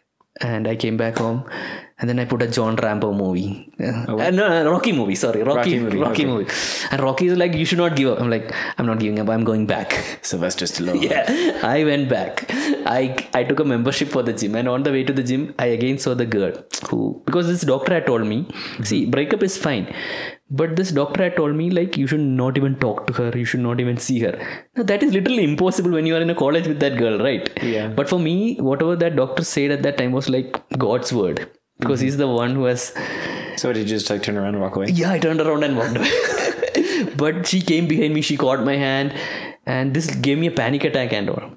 Because this was the first time in my life I was facing a panic attack. Because I remember I at that like, time... Like because she touched you? At that time, no. But there was this another instance where I was sitting for an exam. Uh, like during this phase only. And she came and touched me and said, "Good luck, Vaishak." That's it, I remember. Finished. Finished. And I'm writing my exam. I literally remember my heartbeat increasing. My, I'm just going like, I'm not able to figure out what's happening. And I'm like, uh. calm down, calm down. It's okay, nothing. You're not, I felt like I'm going to die. But I'm like, you're not all going to die. Just, is well. yeah, yeah, all is well. I'm like, all is well. Focus on your breath. And I just focus on my breath. And somehow I came back. I don't know. I, mm. I had a panic attack, and that was the worst thing that has ever happened in my life. I still remember it very vividly, that bench I'm sitting in, she coming and touching me and all those things. So this was happening. I was catching my flight, coming back home, then again watching Rambo movie or something, getting going back in. Luckily that college was not so strict with attendance. So I could do this. And I literally remember, you know, Sadhguru gives us this Akashic Sadhana, right? Where we look up and like, please, thank you. Yeah. So I remember somehow, I don't know, naturally that intelligence came with me. I would, before going into college, I was like, thank you for giving me this day. And something happened where she, she got some placement. She went away from that college for some job. And some other women came into my life, some... Now when I look back at it, that's why I said needing women is very important. So these girls around me, my very close friends now, they understood that I was going through a breakup, mm-hmm. but they did not know how to support me. So what they did was they just took me around with them. They would take me to movies. I thought they didn't know, but they actually knew. They would make sure I had some activity to do with them. And in their company, I slowly recovered from it. Ah. They were very nice to me. Like, so they, they were, created like the supportive yeah they thing. Created without even me knowing, because I was avoiding women, but they understood, like, you know, I there's something going with me. And because I was, when I reached the college, I was very super active. I was very fun loving. I would talk with all the people. I would be so like... And they knew you at that point? Then, then I became this guy who was avoiding everyone, was not talking to everyone. So anyone could understand that there was some issue. Mm. But only these few friends of mine tried to help me. So I recovered slowly from that, like that. But there was something within me that understood, okay, Vaishak, you, you have not gotten anywhere. You, what's the use of becoming a psychologist if you can't help yourself? You haven't figured it out yourself. So somewhere that was there within me. So I finished that course, and I wanted to do an uh, MPhil in clinical psychology. So only if you do an MPhil in India can you actually practice to be a psychologist. It means, you know, you mm-hmm. can uh, do that. So I still remember when I got the uh, the call letter for the college. Uh, My cheeseburger is calling me. I say really wants an American cheeseburger. Yeah, I want a cheeseburger, here. But these Hatha Yoga teachers are all vegans. So I still remember I got that call letter, and again I got stressed. Mm. This was something that I wanted to do, but when I got this call letter, I'm like, "Fuck, stress is coming again. How will I do this? How am I going to do that?" And I'm like, "This is not it. This is not cool. What the hell is happening now? Everything is fine. I'm, there's no girl to bother me. There is nothing. But still I'm getting anxious and stressed." At that time, I used to read a lot of books, and I started Sadhguru's books. I was reading. I was reading a lot of Sadhguru books, and uh, you know. Well, even back then you came across it? Yeah, I don't know when exactly I came across. I think it was during that depression phase. You know, I started reading a lot of self-help books, and somehow Sadhguru's books popped up, but it was not so much in my vision that, oh, Sadhguru, oh, he has a solution. That was not there within me. I, I would read a lot of books, let's say Robin Sharma books, you know, so many books I would read. And uh, again, I was things were getting so much unsettled within me. So, and... Uh, There was this one book by Arundhati Subramaniam called More Than a Life. So in that, Sadhguru's all books are very logical. It's very up to, like, you can't, it's very like logically correct. But in this book, it uh, the line between logical and illogical was getting, like they was talking about energies, Dhyanalinga, you know, energy sphere, and so I'm like, what the hell? Because I am someone, when I take a book, I finish it within one day. I read it so fast. Oh, really? Yeah, I finished one or two days maximum. But this book, it's been a week, two week. I'm not able to finish it. I'm not able to turn the pages. How come? I don't know. I, I'm not able to turn. I'm I'm reading this thing. This can't be real. Because at that time, I had read Autobiography of a Yogi and all these books. And a guru was someone for me who existed only in olden times. He's not oh. someone who exists now. Not alive right Not now. alive. It's uh, like, it, they're all... This is modern world. A guru can't exist here. It's almost it's, like a story. It's a story, yeah. It's good to... Like, I used to... I remember when I look back at it, I used to... When so much issues were happening, I would... Please give me a guru. Like, is there someone... I remember from... After I read Autobiography of a Yogi, uh, you know, you can go to their classes by sending them a letter. They will send you written... notes or something, and you just need to follow the exercise. But I was finding it very hard to follow it because I was all alone. There was no support system. No one was doing any yoga around me. No one was into meditation or spirituality. So me alone sitting in my room reading this about uh, bhakti, this thing. I'm like, what the hell am I doing? It's not working. I'm like, please, I need some genuine path. Well, at that time, what was your like idea of what, like when you say I need a guru, like what does that mean to you at that time? At that time, my idea of a guru was from this book called Autobiography of a Yogi. Mm-hmm. So in that, uh, the the protagonist who has written, uh, uh, what is his name? Oh. Yogananda. Ah, Yogananda Paramahansa. His guru is Swami Sri Yukteswar. So for me, uh, Yogananda Paramahansa goes to his college, but every day he comes and sits with his guru, talks with him, volunteers in his ashram, helps him with his work.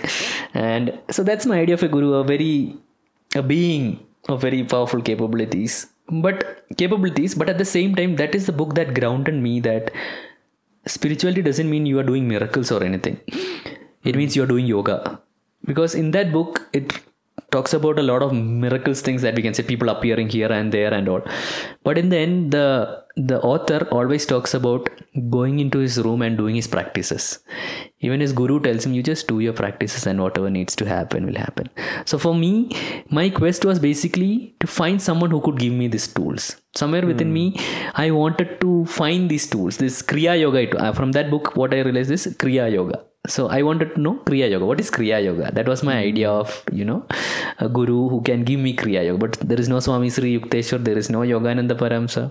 But there are schools by him. So that's how uh, I called this uh, ashram and like, I want to join. How can I join? Like, so they send me, you need to send uh, to our ashram in Ranchi. And from there, they will send you written postal address. And it's very cheap, like just ten, twenty rupees for a lesson or something like that. Like super huh. cheap. Like, yeah.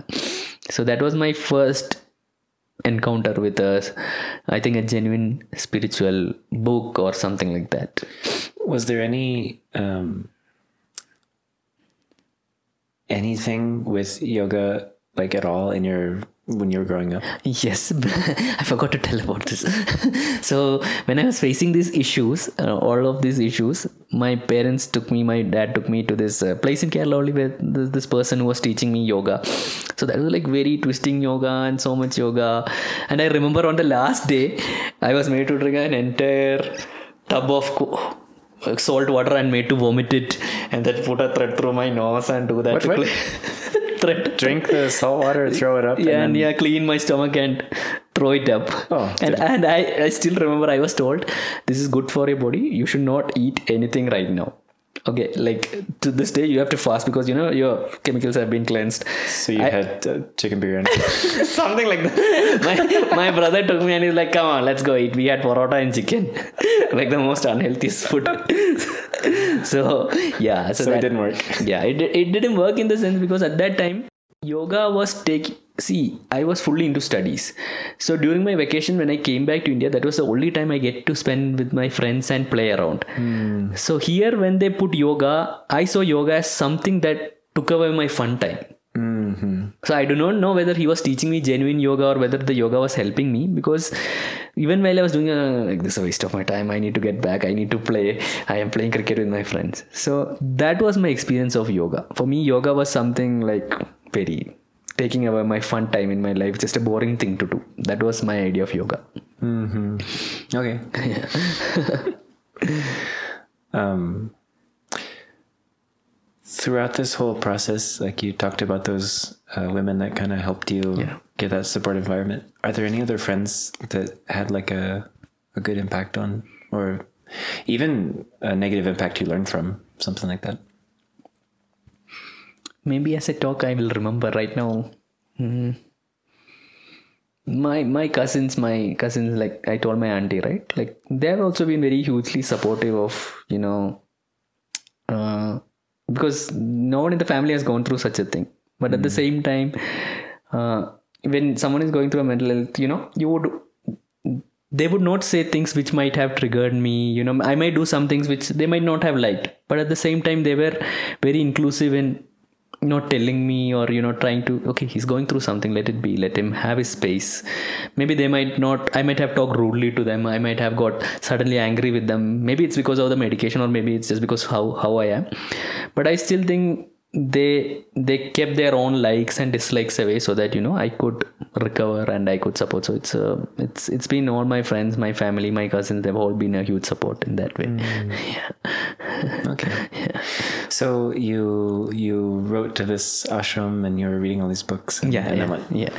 Oh, and then, yeah. So I'm trying to do that, but that's not working, because the kind the letters they're sending now, when I look back at it, uh, how it works is I need to do something like Upa Yoga for like five six months. They they send a booklet with some yoga. Now when I look back, it's something like Upa Yoga. Okay. Yeah. So if you don't know what Upa Yoga is, this is like um, they offer it at Isha, and it's it's sort of like a great entry point if you don't know anything else. It's safe. Anybody can do it, and uh, it's still very effective. But it's it doesn't require so much involvement in the teaching process. You can learn it on YouTube if you want. Yeah. So mm-hmm. these booklets contain a little bit, I know, Upa Yoga or something like that, and you need to do it for six, seven months without fail, and then only they will initiate you into Kriya Yoga. Mm. So I was trying it for two, three days. I'm like, I'm doing a yo, one, two weeks I do, but I'm not able to just do it. So what did you like? So whatever they were having you do, how did you feel about it? Because you'd already done this bendy, twisty yoga, yeah. right? That's the thing. It's like reading from, it was too much effort. Uh, like you have to read the book, you have to look at the instructions, you only have to figure it out. It was too much of a, I was not getting to an, I was so much frustrated, and I was, so many things were going on within me. I, I needed something fast. I was mm. used to like that, because medicines give you that. When you take a medication pill, immediate effect or something, Ooh. It happens. Yeah. Like it is actually later I realized that some of the medications I have taken are actually categorized in the same level as L S D and all. Really? Yes, it is. It is that. Yeah. So it's actually, when you get a psychiatric, uh, what do you call, prescription, you can get something illegal very legally. It's it's it's it, it's that potent, that the medications that they give you. And and this is the thing. See, let's say uh, someone who is an alcoholic, he knows his issue is alcohol, so he has the awareness that I need to slowly come out of my alcohol, but when a doctor tells you this is a medicine, even if you get some issue, you do not know, like you really do not know it's because of the medication. So there is no awareness within you to understand that this is not my anxiety or stress. This might be actually because of the medication. Mm. Like a simple Google search. If you just Google search anxiety pills, the first side effect that comes is the anxiety pills can, for some people, may cause an increase in anxiety. Oh, that's fun. Uh, like, just what you want, right? Yeah. That's not like, you don't take a medicine for your fever which says that this can increase your fever, right? Might increase two degrees. Yeah. So it's it's it's like that. Yeah. So where was I going with this? Yeah, with uh, with the yeah with the practices. So I had left that practices. I would uh, I was not following it, but yeah, Sadhguru's books. I was reading Sadhguru's, this Arundhati Subramaniam's book, More Than a Life. I was not able to fill. And the main thing happened was, one day I was sleeping and apparently something like the Dhyanalinga came in my dream. Really? Yeah. It, it, it was my Dhyanalinga. It's not the Dhyanalinga in the ashram. But for me, I was in the Dhyanalinga dome. Ah, nice. So I was like, oh my God, I need to be at this place. Some Somehow something clicked within me which said, if you sit in the Dhyanalinga dome, everything will be finished. All your issues will be solved. Oh, okay. So great dream. Yeah, great dream. If you if you don't know, Dhyanalinga is one of the temples at the Isha yeah, Foundation. Yeah, yeah. Please Google it. So now, now the next thing is, how do I get to the ashram? Mm. So for people who don't know, in India, the only time you go to the ashram is when you're leaving your parents and you want to be a monk. so th- and they don't like it. Yeah, they don't like it. It's the worst thing that you can do. So how do I tell my parents that I want to go to the ashram? So, but for me, this was important. Uh, I decided like things are not working within me. Whatever I'm trying to do, all these medicines or even this psychiatric knowledge about medicine, which I thought I know I can help people. If I can't help myself, what is the whole use? So I sat with my parents and told them like, I need to go to the ashram. They were like, why, why? I was like, don't worry. I just want to see the place and come back. You know, I need a solution for myself and I just want to see. I want to, I told them honestly, like, I just want to explore this possibility. Like before I go for my MPhil, I just want to explore this possibility, because at that time I was stressed. I had got that admission, but I was so stressed and that I said I need to do this. So they said, okay, you go and come.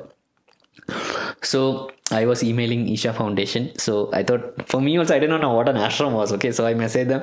Uh, I thought I needed some big spiritual experience. So I typed, I saw Dhyanalinga in my dream. So please allow me to come. I messaged. So I got a reply. You just need to book a room and come. That's it. I'm like, oh, that's it. Okay. So I booked a. So, so, so I booked a Nadi, Nadi cottage. Requirement. You must already be enlightened. Yeah.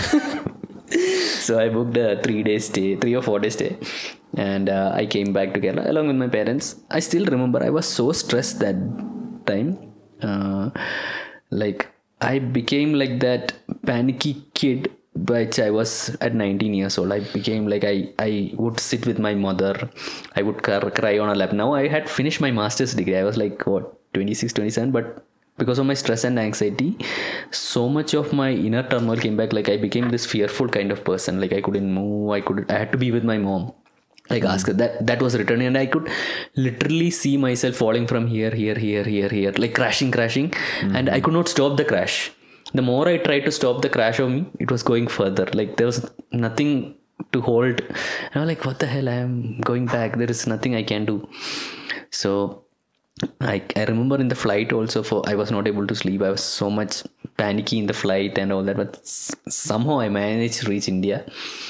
And yeah, and then um, so I went to Coimbatore.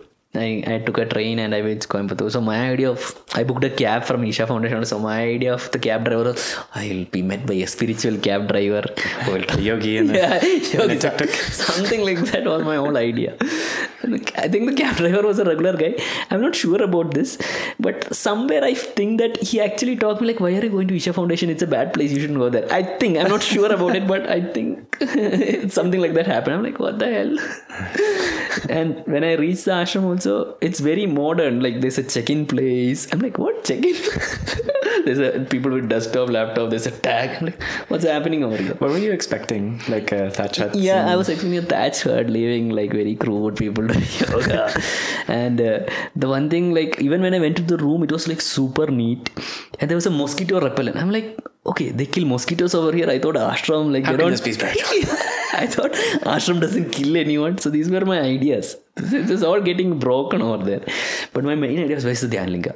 Where is the Dhyanalinga? So uh, I just, I just, they gave me this sheet of paper where they say the schedule and the entire map of the ashram is there. So I, uh, oh, this is the Dhyanalinga. So I went there. Okay, everything's going to get solved. I went and sat. Nothing's happening. I just, I'm sitting here. Nothing. I thought something will happen. Nothing is happening. I came out. I again went inside. I sat. Nothing is happening. So it's next day. Someone told me like, you know, there's something known as Surya Kund. You take a dip in that and then you go to the Dhyanalinga. I'm like, oh, oh that's oh, the trick. That's, that's the trick. And actually, I went into the Surya Kund and for the first time I felt so relieved. So for me, more than the Dhyanalinga, it's the Surya Kund that was so experientially. Taking that dip in the cold water, suddenly my thoughts just went away. And uh, I still remember I would hug the linga over there and I would cry like, what's happening? I don't know what to do. Like, please help me. I would just, I would just go around. I remember going to the Devi temple and there was some, and, and you need to understand, like I was some person at a, at a certain point in my life, I was against temples and all these rituals and what the hell is happening. I become like that. But here I was, whatever they told me, I was willing to do that. I was like, there's some offering. Okay, okay, give me that. I'll do that. And there were some free yoga sessions also where they're teaching Om meditation. And that was the first time I was initiated into Om meditation. And they were like, oh, thank you so much for giving this. And they told me to do it for like twenty days. So I would sit and do it in my room. in the ashram only I would do for five minutes when I wake up. I would do before sleep. I would do. Uh, I told my parents that I would not use my mobile, so I switched off my mobile. I was walking barefoot. I, I don't know what, because I was just I don't know what to do. Like no one told me. Mm-hmm. Like even, that's what I'm coming to. Like no one told me even when I was in the ashram that there's something known as inner engineering. So I was doing all these things, and something happened in the Bhiksha. Like the Bhiksha hall is a place where the ashram where you get food. So for me, my expectation of ashram was everyone was calm, peaceful, they would talk nice to you. So I ate my food in Bhiksha hall and I was washing the plate.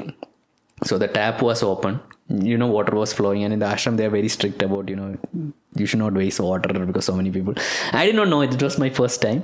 So this one lady beside me, she looked and, what the hell are you doing? You should not use it. And she was like, she scolded me like properly. I'm like, oh, I'm so, what's happening? Like, why, why are they scolding me? I'm here for the first time. So I, I was getting things which I was not expecting from the ashram.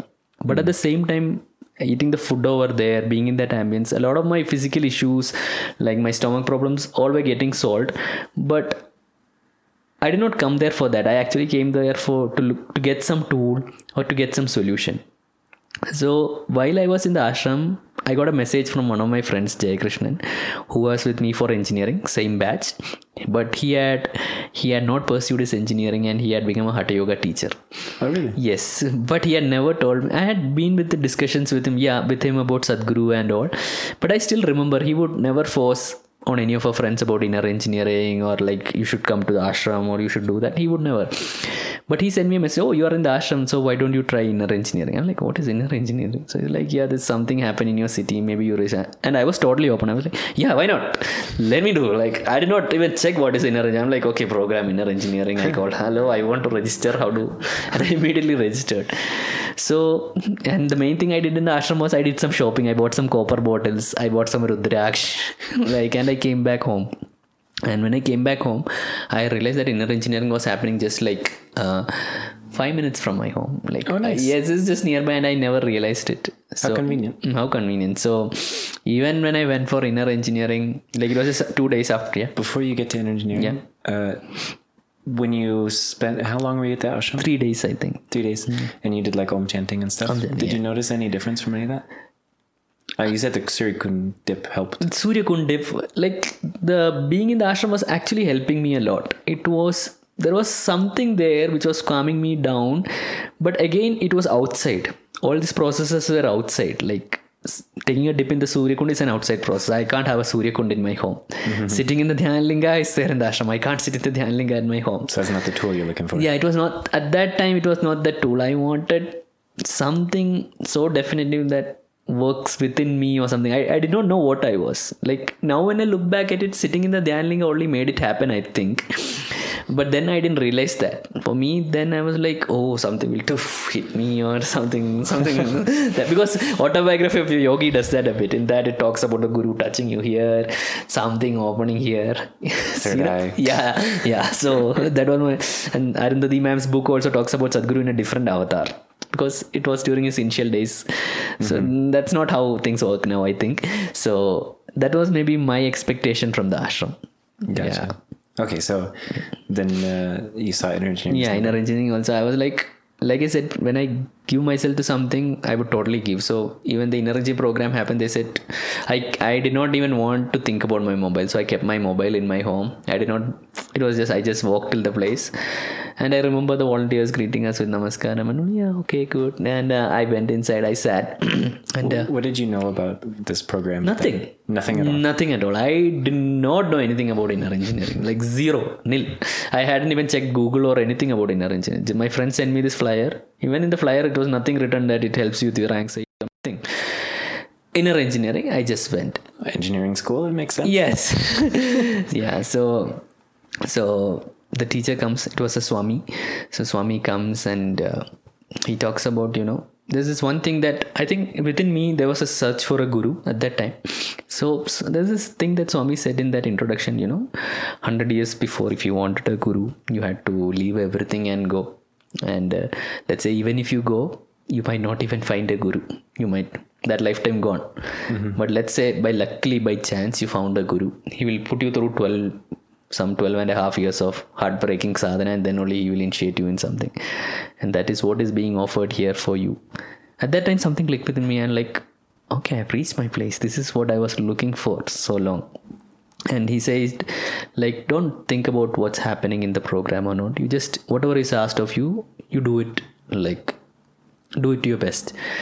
And for the next seven days, I remember I would do whatever was asked of me. I would, like, whether it was sharing or whatever was asked in the program, I would just give myself totally to it.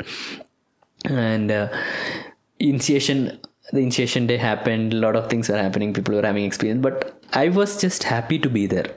I was not hunting for something to happen or anything, but I was just happy to be there and be involved in the process. Yeah, I mean, if the third eye opens, that's it. Yeah, that's a, that's an extra bonus. But uh, the, but like, you know, people ask for certain moments in your life which you can never forget. So this is that moment for me. On the seventh day, there's a talk of Sadhguru, and Sadhguru just says, he says something like, "Close your eyes," and he says, "If you are, if you are willing, I will be accessible to you in ways beyond your imagination." And at that time, all the pain that I was carrying from my childhood, something, it just went away from me. Like, so much things I was carrying away within me just went away. And I was like, how can you do this, Sadhguru? Like, how can you take away this?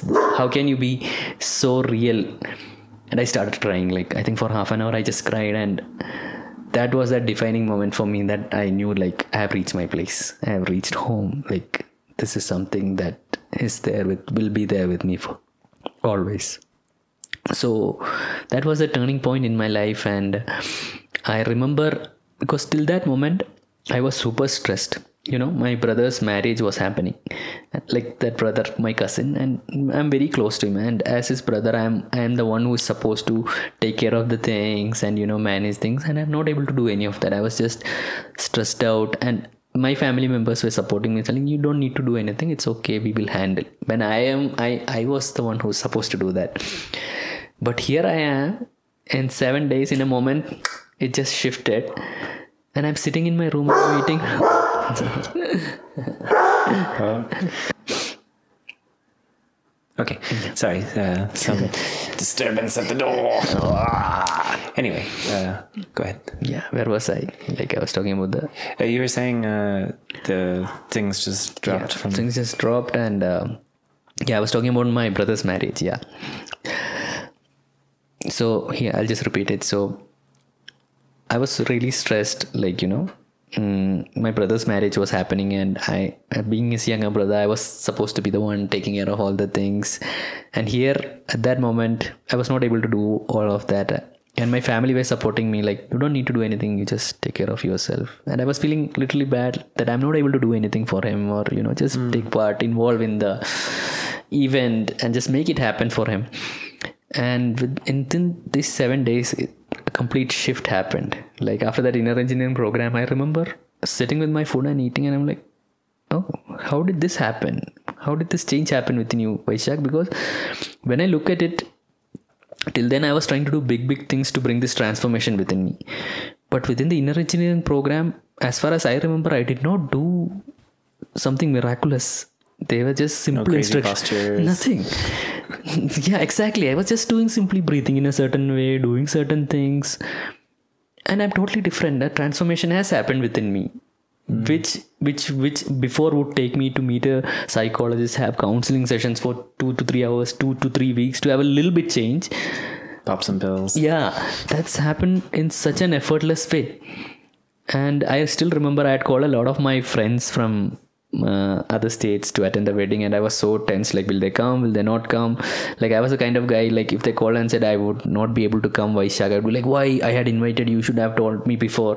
Mm-hmm. And now after inner engineering, some people I, I had invited them, and at the last moment they would call me and like, hey Vaishak, something has happened, I'm not able to come. I'm like, yeah, that's fine, no issues, don't come, it's okay, you are all right, right? So I had become that chilled out. Mm. And a lot of my friends came, and the entire marriage I was able to, you know, I was in such a, I think a high. I've never, when people talk about being in a high, I, I don't know what a high is. But now when I look back at it, I think I was on a high of the, after inner engine, like, I was just doing my practices twice and sleep just reduced. I was not, not like forceful sleep. Like I remember, and now it's not happening. Maybe it's because of my cheeseburger diet. But I remember after inner engineering, like usually I would, I could not, I, when I wake up, it's like twisting and turning and now also it's like that. But I remember very clearly, I would open my eyes and I'm good to go. I would just sit up. I'm good to go. Like it's as if I'm super energetic. That that was the kind of energy that I had after initiation. So super chilled out, and uh, the function happened. It happened very nicely. I was able to, you know, just do whatever was needed, like like that kind of thing. And then I went to Lucknow in Uttar Pradesh, which is like a North Indian state, for my MPhil, and um, I was studying over there. And then uh, there was this event called Lap of the Master. So for me, see, after I did inner engineering, uh, it was conducted by a Swami. Sadhguru was not there. But for me, I, I never felt the need to see Sadhguru. Like I felt like he's with me. He has given me whatever I need. So this Lap of the Master came, and it's an opportunity to be with Sadhguru. He'll be there with all of us for three days. So I was like, no, I won't go. Why do I need to go? It's fine. I've got my what I want. Uh, that time I just came back to Kerala. So one of our volunteers in a local center, Somnath Anna, and he asked me, Vaishak, aren't you going for Lap of the Master? I'm like, no, eh? Why you're not going? You should go. I'm like, oh, okay, then I'll go. It was just, so I, like I registered on the website. I registered on the website and I came to the Lap of the Master. So I was, it was a big Adiyogi Alayam, the big hall. I was somewhere behind. People were asking questions and all that. People are asking a lot of questions. I did not have anything to. I'm like, yeah, nice, Sadhguru. I still remember when Sadhguru enters, he asks everyone to close his eyes. And then he starts chanting something. Everyone started going crazy. I'm like, what the hell? What's happening over here? I, I'm like sitting, but people are screaming. Shouting. Okay, this is the first time I'm seeing something like this, but I was totally okay with it. It was not that, oh, I'm in a crazy place or anything. I was open to all that. And then uh, he was doing some meditation and people were asking questions. I did not have any question to ask, but one um, Anna stands up and asks, you know, Sadhguru, uh, you have uh, given so much to me. What can I offer you back? Like there's so much gratitude within me. What can I offer you back? So I was, oh, when he asked that question, I was like, I would also want to have asked that question. Like, what can I give back to you? So Sadhguru answers is, you know, I am not the person who expects something back. If there is something within you, you should allow it to burn within you so that it just explodes within you. That's all he said. And in the end, he said, like, you know, this is the year Isha is going to just blow up. Like, we are going to do a huge amount of activity to help a lot of, means to reach out to people. What year was that? Um, I did May twenty eighteen Inner Engineering. So twenty eighteen Lap of the Master, I think. Or oh. Should be twenty nineteen Guru Purnima, something. Mm. Yeah. So he was like, uh, if at all there is something, let's say you have, he just said like this, if you have five to ten minutes, please come to the ashram. Like whatever time you have, come to the ashram or in the local center, support in whatever way you can. And this just stayed within me. I went back to Lucknow. I was in my course and I somehow, this is just playing within me. I know this is what I want to do. This is the tool I was looking with which I could offer to other people. Mm. This is something that I can offer. Like offer in the sense, for me, offering was just volunteering in the inner engineering program. Because till then I had done so many things I thought would impact people, but in a way it was harming them because if I was not good, what can I offer? But for the first time in my life, I knew even if I just roll a mat in the inner engineering program or if I just clean the toilets, I have done something which will actually transform people's life, because that was what has happened for me. Someone was willing to arrange the hall, someone was willing to clean the toilet, someone was willing to teach the class for my inner engineering program. Those are all volunteers who are not getting paid. They were just willing to offer themselves. So it was because of them that it happened for me. So for me um, for me, if I could be that person for them, that would mean a lot to me. So uh, uh, so so I decided to quit my course over there, and that's a big thing. You do not quit college courses in India. That's a big no-no. So I called my parents. I had to make the decision. I called my parents, I'm coming back. I don't care, I'll drive an Uber. That's even bigger. You don't drive an Uber. What? What? You don't do that. So it was for the, and uh, I still remember till then I, I by that by that time I had a YouTube channel, like, you know, a little bit YouTube channel I was doing, and I remember I was never open about my story. Mm. So I realized that if so I really what were you doing on the YouTube channel? So YouTube channel I was uh, initially I started with mental health videos talking about psychiatric pills and all that, and then I went for men's style, you know, how to dress properly. At that time I used to follow Alpha M and Real Men Real Style a lot. Are those videos still up? Yeah, it's still there. Okay, I good. I have kept it there. So that people understand, like, this is how I have evolved. I've never, I've not taken down any of those videos. Yeah. So you can see me with some straps and like how to insert your shirt properly so that they don't come out. Yeah, that's uh, there. It's a, it's a well watched video. Yeah. So yeah. So yeah, and I still remember after my inner engineering program, I typed inner engineering review on YouTube. I thought, so such a nice program. Someone might have done a review on it, but there was nothing out there. So there was one video of one Anna, I think he's talking with a very something like that, and I think, okay, if people watch this video they might not do inner engineering. So I was like, okay, I'll make a video. So I made a video talking about my experience, and I was genuine with it. I told I was facing some anxiety issues, and I told I did not explain anything inside the program or anything. I just made it like, this is what has happened happened. And after a few weeks, that video clicked. I think some suddenly a lot of comments started coming. People started watching it, and I so I also started replying to them. But one thing within me was I always wanted to the the content creators that I used to follow then were Alpha M and Real Men Real Style. And what I liked about them that even though the channel was about style, they were very open about their journey in life.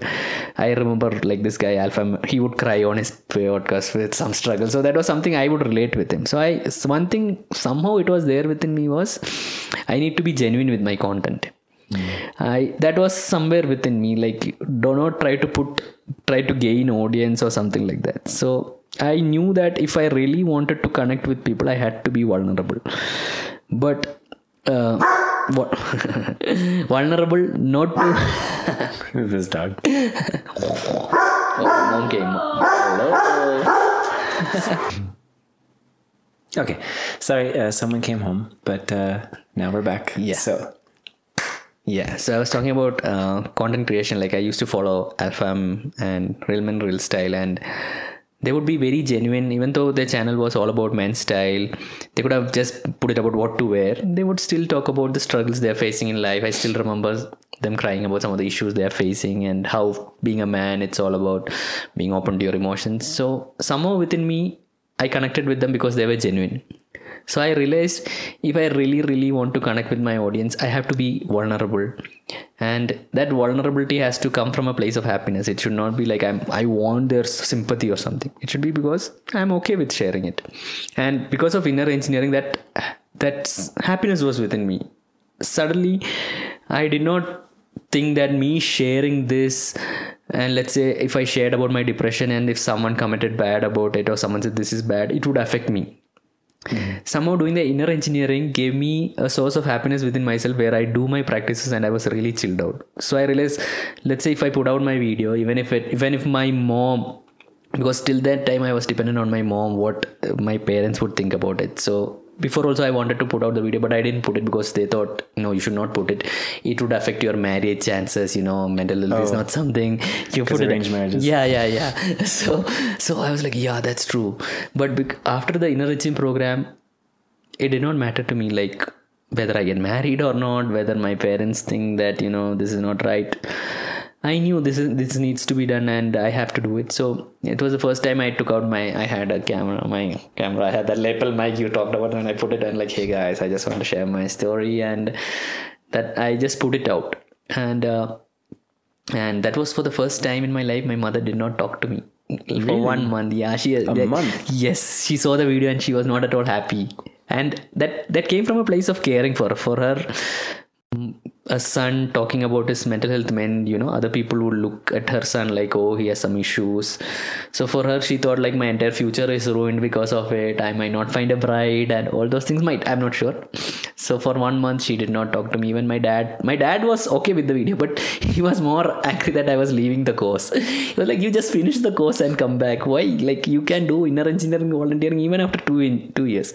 And for me, that is true. I could have done inner engineering volunteering even after getting the degree, but the main thing I quit the course was not only because of inner engineering, uh, as a psychologist, uh, I had to work in mental health institutes. So when I would go to mental health institutes, sometimes I would have to observe them and I would have to categorize them as depression or obsessive compulsive disorder or schizophrenia or whatever it is. And depending on that, they would be given medications or even, I think, shock, I think, which is banned. I don't know shock why. Shock therapy? Yeah. Like, yeah, like the oh. little shock therapy. That's the most harmful thing that you can do to a person.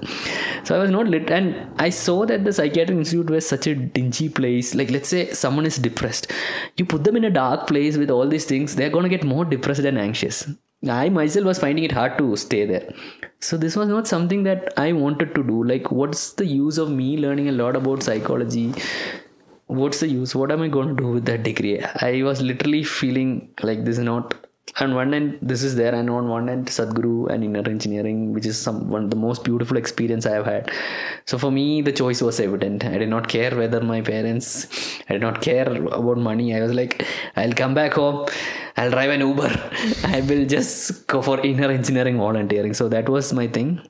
And uh, at that time, even though my parents did not, like I said, I had a lot of family support. Even though my mom and my dad were a little bit hesitant, my mom's twin sister, my auntie, my auntie, she was very supportive. She said, it's okay. Like, she understood me and she said, it's okay. Don't worry. You come back home. Like, don't stay there stressed or don't worry about anything. You just come back home. So I came back home and um, yeah, at that time, some of my cousins are also stopped talking to me because I was doing random things, because this is not something that they understood, you know, going for a yoga program. Yoga is okay, but leaving everything for it and all that stuff. So that was a bit of a hard phase during that time, you know. And I also did something very, very uh, unnecessary, and I think right now very wrong also. I tried to tell them that you also need to do inner engineering. Like, this is a nice program and you should do it. I think maybe that was also one of the reasons why that, you know, resistance. resistance game. Now when I look back, I was super foolish at that time. I did not realize, like, you know, the spiritual process or something has to happen on its own. Like, after volunteering for many inner engineering programs, I have realized that. I've seen a lot of people go through the same program. Like, what the hell is this? I still don't like it. I still remember one incident. There was this, it's, I hope it's okay to share, or maybe you can cut it off. I'll just share it. There was this one guy who had messaged me, like, he wanted to do inner engineering program. He did it. And then I met him in the ashram also. He's like, yeah, it's a nice place. And like a few weeks later, he, I got a message from him saying, yes, Sadhguru is such a fake guru. What are you guys doing from Isha Foundation? Oh. So it was like a wake up for, wake up call for me. I understood that just because someone goes through inner engineering or does the program doesn't necessarily mean they're going to all be very happy or they're going, all going to do the practices regularly. It depends on how they receive it. Yeah. So there's a lot of individual difference on how they receive it.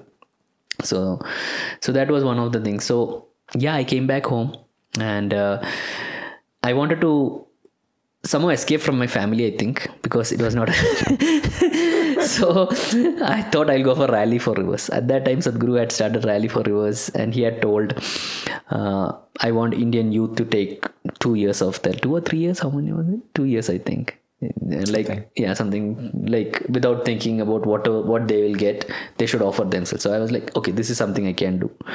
So, so what, what was your understanding of what that program was at the time? Rally for Rivers. Mm-hmm. So what I understood was uh, the rivers in India, uh, you know, dying and uh, and uh, no one was willing to take it up to rejuvenate the rivers. And finally, someone, Sadhguru, was taking it up.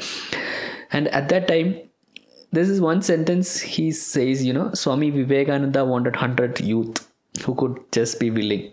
And at that time, after my inner engineering program and all, I had, I was at a super willing position. I was very willing at that time. Right now, I'm not. At that time, I remember I was very willing and I was like, I can do this. Because I wanted to involve myself in something where it's not about me, it's about someone else. So Rally for Rivers under Sadhguru's guidance seemed like the perfect thing for me. For me, my idea at that time, I did not know volunteering can get very intense.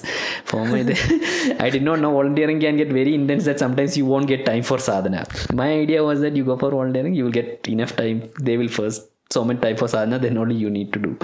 So I am lucky I did not get Rally for Rivers now when I think about it. So oh, I jumped the story.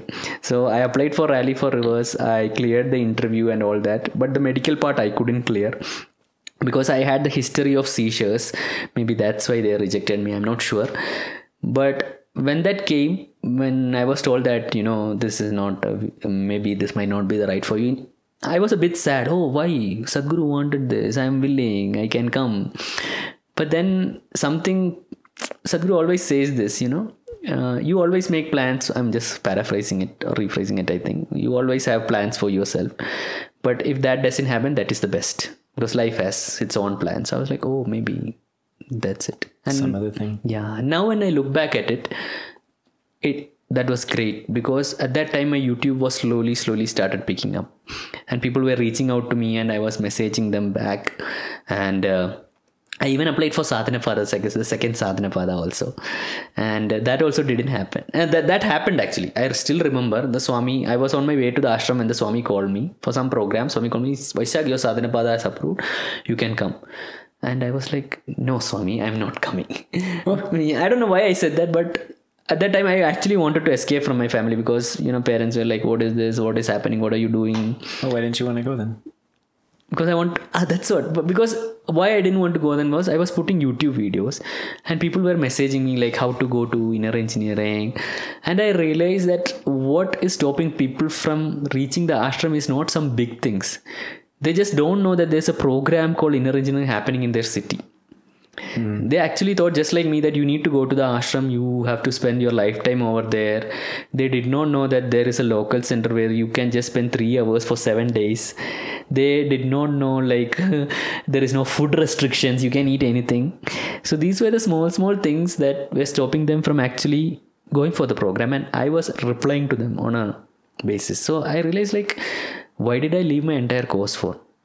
To help people to find this program. And now if I can do it through my social media, if I go for Sadhana Pada, how will uh, it happen? So somehow, even though situations at home were not conducive, I still decided to make that. But again, at that time, I was not sure about YouTube and I was very confused. But now I remember, you came, Anna, you. Yeah, and uh, you were asking, you know, who made us in contact? Minu, you. Oh, that's right. Minu, how could I forget? Minu, I'm so sorry, don't hate me. Yeah. Minu's actually gonna kill us. Yeah, shout out to Minu. Yeah, and, and because I still remember, I, I'll tell you, I'll be very honest, like, I, I was going huge on Instagram, so suddenly I'm checking my followers, like, oh, this is pretty hot girl who has followed me back. I'm like, who is this? I'm like, Minu, oh my god, she's a supermodel. And then she sent me a message, hey Vaishak, I'm from Australia, and you know, we started talking like that. Yeah, so, and then, I don't know, she she, she became very close, like, she, like, like, I felt like I was talking to my very old friend, so I started talking to her, and you know, like this, and said, somehow we talked about YouTube and all this stuff, and he's like, I know my friend Heath, you have to talk to him and uh, like that. Uh, or was it Sravanyaka? Like, no, hmm. Heath. Heath only, no? Also, yeah. Also, we never met Minu till now. Yeah. But we are also like super close. Yeah. But she, she reached out to me on Instagram too. Yeah. So I, there was just like a... I haven't also personally met her. Yeah. Yeah. We need to take a trip to Australia yeah. this year. Yeah. Anyway. Yeah. So... That that's when I called you. I was like very super confused at that time, and uh, I did not have a clarity of what I was doing. I was just doing something, and I also didn't know. And I would like you to tell me like how was that called? If you remember, like what was it like? Uh, what place I was coming from? Uh, I just remember you. You had like something like ten thousand subscribers on YouTube. And you were just using this little lapel mic. Yeah. And I was like, what? What is this guy doing? So, uh, I don't know. I, I think you already had all of the, like, competence. You just needed that little poke so that you could take yourself seriously. That's really all you needed. And that's, I was just like, yeah. Go, go do it. Get a camera. But, the, but that poke is very significant. You know, that poke, if that poke is not there, I could have literally gone back like, this is not for me. I would have taken maybe my dad's thing or something. Um, I don't know. Like I was, because there are certain times no one understands like as a content creator, like what is needs to be done. There are certain things. Yeah. I still remember, you know, one person called me, he wanted this, this, this. I do not know where to set my boundaries. So I called you like if something happens. And one thing that I like about you is like, you first say, I don't know, maybe, but you say like, maybe this is how it is. you do not put your uh, you know, this is the solution. You you put various alternatives like this, this, this, this, and you allow uh, me, you allow me like to choose from that. So that was like something very, yeah, mm. uh, yeah like uh, needed for me at that time, and even still is. Yeah, I think uh, like at some point I I thought like, you need to make money, right? Why don't you just sell some t-shirts or yeah. something? Yeah. And then you somehow found that, who who was that yeah. that came up with Chirag, the Chirag Anna, yeah. Yeah, some of the like really gorgeous designs. And I was like, yeah, he's doing it. But I think the best moment for me was when you said that uh, your dad was, uh, or your parents were like, watching your videos yeah. and like supporting you, and they're like, "Oh, let the ad play. He needs the money." Yeah, yeah. I was like, "Man, I love this." I loved your parents so much for that. Yeah.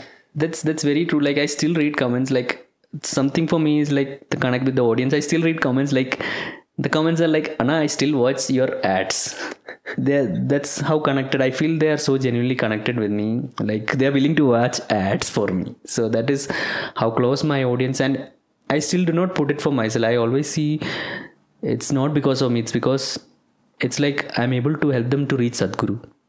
It's all his grace that, you know, it's because of the integrity and genuineness with what he's offering that I'm able to get a bit of that in my own life. So it's a very huge privilege for me to be able to do that. I'm just, every day I see that, you know, I do not misuse or, you know, try to keep it as pure as possible in whichever way that I can. So it's just, that's what I'm just, I'm just getting a free ride on his wave. That's what I see it as. Yeah. Um, so, I mean, you, you started that channel doing all these like style tips and whatever. Yeah. And you got into all this. What do you want to do with it going forward? Going forward, I would want to maybe expand it into multiple languages, the same content, uh, dub it into various multiple languages, and uh, maybe even hire a content creator, um, a cameraman or someone, you know, who could totally document this, because when Sadhguru is right here, right now, because the Autobiography of a Yogi, that book is from a seeker's perspective. Mm. So how I got connected to that book is because it shows a seeker's journey. Like how Yogananda Paramahansa is with his guru, the struggles that if it's very raw, it does not talk about the guru like, oh, the guru says I'm following it. He talks about the guru says I'm not going to follow this. I want to go here and there. So that is the same thing I'm facing, even though I feel Sadhguru is my guru. I have my own struggles with him. I have my own tribulations with him. And through my content, I'm just trying to document that. And and that is why I feel a lot of people connect with me, because I do not try to portray something that is not happening within me. It's it's whatever is happening within me, that's how I'm showing it. So I just want to make that possibility happen for a lot of people. Maybe seeing my content is something that helps them to follow a spiritual path, which will lead them to their ultimate possibility. So in today's world, content is that thing. Like, content is the way, and uh, in which, you know, it touches people, people even for buying a smartphone, even for buying a, let's say, a mic, they look on Google, uh, YouTube reviews. So if I can, and the one thing with that is they are constantly being bombarded by ads and everything. Everyone wants to sell them something. So when everyone wants to sell them something, people actually have the natural gut feeling when they see something very genuine or something. And the only way to be genuine is to just be genuine. You can't fake being genuine. To be vulnerable. Yeah, to be vulnerable and to, and for me, since I follow Gary Vee, I, I know that the only way is to just be yourself and maybe just show whatever is you, you just show it. And if people like it, they like it. If they don't, they don't. So I hope, you know, I'm able to expand this content and put it in multiple languages so that, let's say, because I understand, let's say Isha Foundation and Sadhguru puts out a lot of content, but it's just like, uh, we all want an outside perspective. Whenever we are buying something, even let's say it's an Apple iPhone, we want to see the review of someone outside. Yeah. We won't check the review of Apple because that's, that, the, that's the YouTube video with yeah, the reviews, like yeah, unboxing. Yeah. And yeah. So, because that's how, like, even I also, when I want to do something, that's how I am also. So people want an outside perspective, and I think that is why maybe I can give that outside perspective in a, in a different way. And uh, like, just like I had a lot of misconceptions about the path of spirituality, that one has to be a monk. Definitely that possibility also exists, that should also be there, but there's a family life also possible. Anything, like spiritual path means anything. You can be anywhere in the world, but you just need to have a room to do your practices. So space. Yeah, a little space where you can put your yoga mat for some time, and yeah, and slowly slowly you will understand that that yoga mat will become your whole life. Like slowly whatever you do, you can. And that's something that I'm struggling with right now. You know, I do my sadhana, but there are a lot of struggles within me right now. A lot of things have started popping back up. But slowly, slowly, whatever I go, the one thing that has stayed with me is, like I said, like I, whenever my depression used to come back, I would crash fully. And coming out of it would be very hard. But right now, even when I crash, there is something within me which does not allow it to go beyond a certain point. And I know it will stay there. So that base is there with which I can slowly, slowly come back up. Mm. So I think that possibility should be available for everyone, that no matter what happens, they know there is something not outside, but within themselves they can always surely depend upon. And that will always be available to them if they are willing to. Yeah. Mm. So, so accessible Sadhguru is right now. And uh, I just... want to make sure he wants to touch seven billion people. Uh, I just want to aid him in reaching that extra thousand people, which will make that seven billion possible maybe. Mm-hmm. Yeah. So at this point you're getting, I'm sure, tons of messages and comments and yes, all this kind yes. of stuff, right? What's been the, do you have any like funny interactions or meaningful like uh, things people have sent? The most meaningful are when um, kids, kids are very, kids, I think young kids, and they do not connect with, if they have a, I think they have a genuine sense of knowing what is real and what is fake.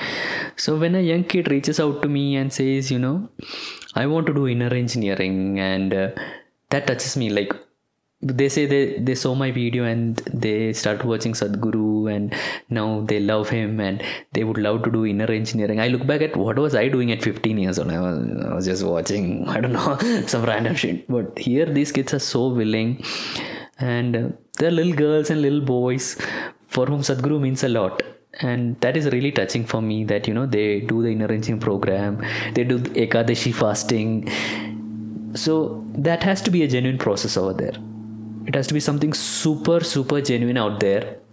And sometimes even I get the question, like, what am I doing? Even though, you know, I get a lot of people messaging me. I'm like, is this actually needed? Like, what am I doing? And then I get these messages, like, someone might have been into depression. They might have, you know, think, thought about going for suicide or something like that. And then they saw my video, and then they started watching Sadhguru videos, and then they did the inner engineering program, and now they're living so happily. So that, that's when I realized, okay, this, this, this needs to happen. This really means a lot. So That, that those are really touching moments for me. At the same time, yes, definitely hate comments are also there. That's a part of it. Like, what's the best like mean comment? Best mean comment is like, dude, you're doing all this sadhana, you're still eating biryani, you're not at all spiritual. What the hell, bro? Yeah. Um, something I found to be very true, not just with social media, but just generally, is that like your network is everything. Yeah. So what kind of, um, what kind of people have opened up to you in, is net networking wise, because you've started the social media journey? Well, I guess what kind of opportunities or doors have been opened? Oh my God. Like it's, it's very beautiful. Like now, like, like let's say wherever I go, like, people just come to me, they meet me, they they share their entire life with me. Like it's so beautiful. They they see, some people see me like their brother, some people see me like my son. Like right now I'm in U S, uh, I'm with you guys. Mm-hmm. This is all because of this. And one of the things is like I'm going to Dallas where Apraka is. I've never met her, but she sees me like her younger brother. She says you have to stay at home, you have to be here. So this is so touching for me. Like, you know, people just... Uh, love me for who I am, and they're willing to be with me, and I'm able to share my moments with them. So it's just, even with my family, like initially they were like, Sadhguru is fake, this is that, you know, all the Isha people, they might be into all this kind of uh, they're stealing kidneys, yeah, stealing whatever. kidneys and all. But with my content, I noticed is my parents are actually watching my content, and now when they see, they're like, oh, Isha people are very nice people, they do their things, they're working for this thing. So even though they are not into Isha or uh, doing any practices, they still love, they still see that Sadhguru is doing something that is most needed for the world.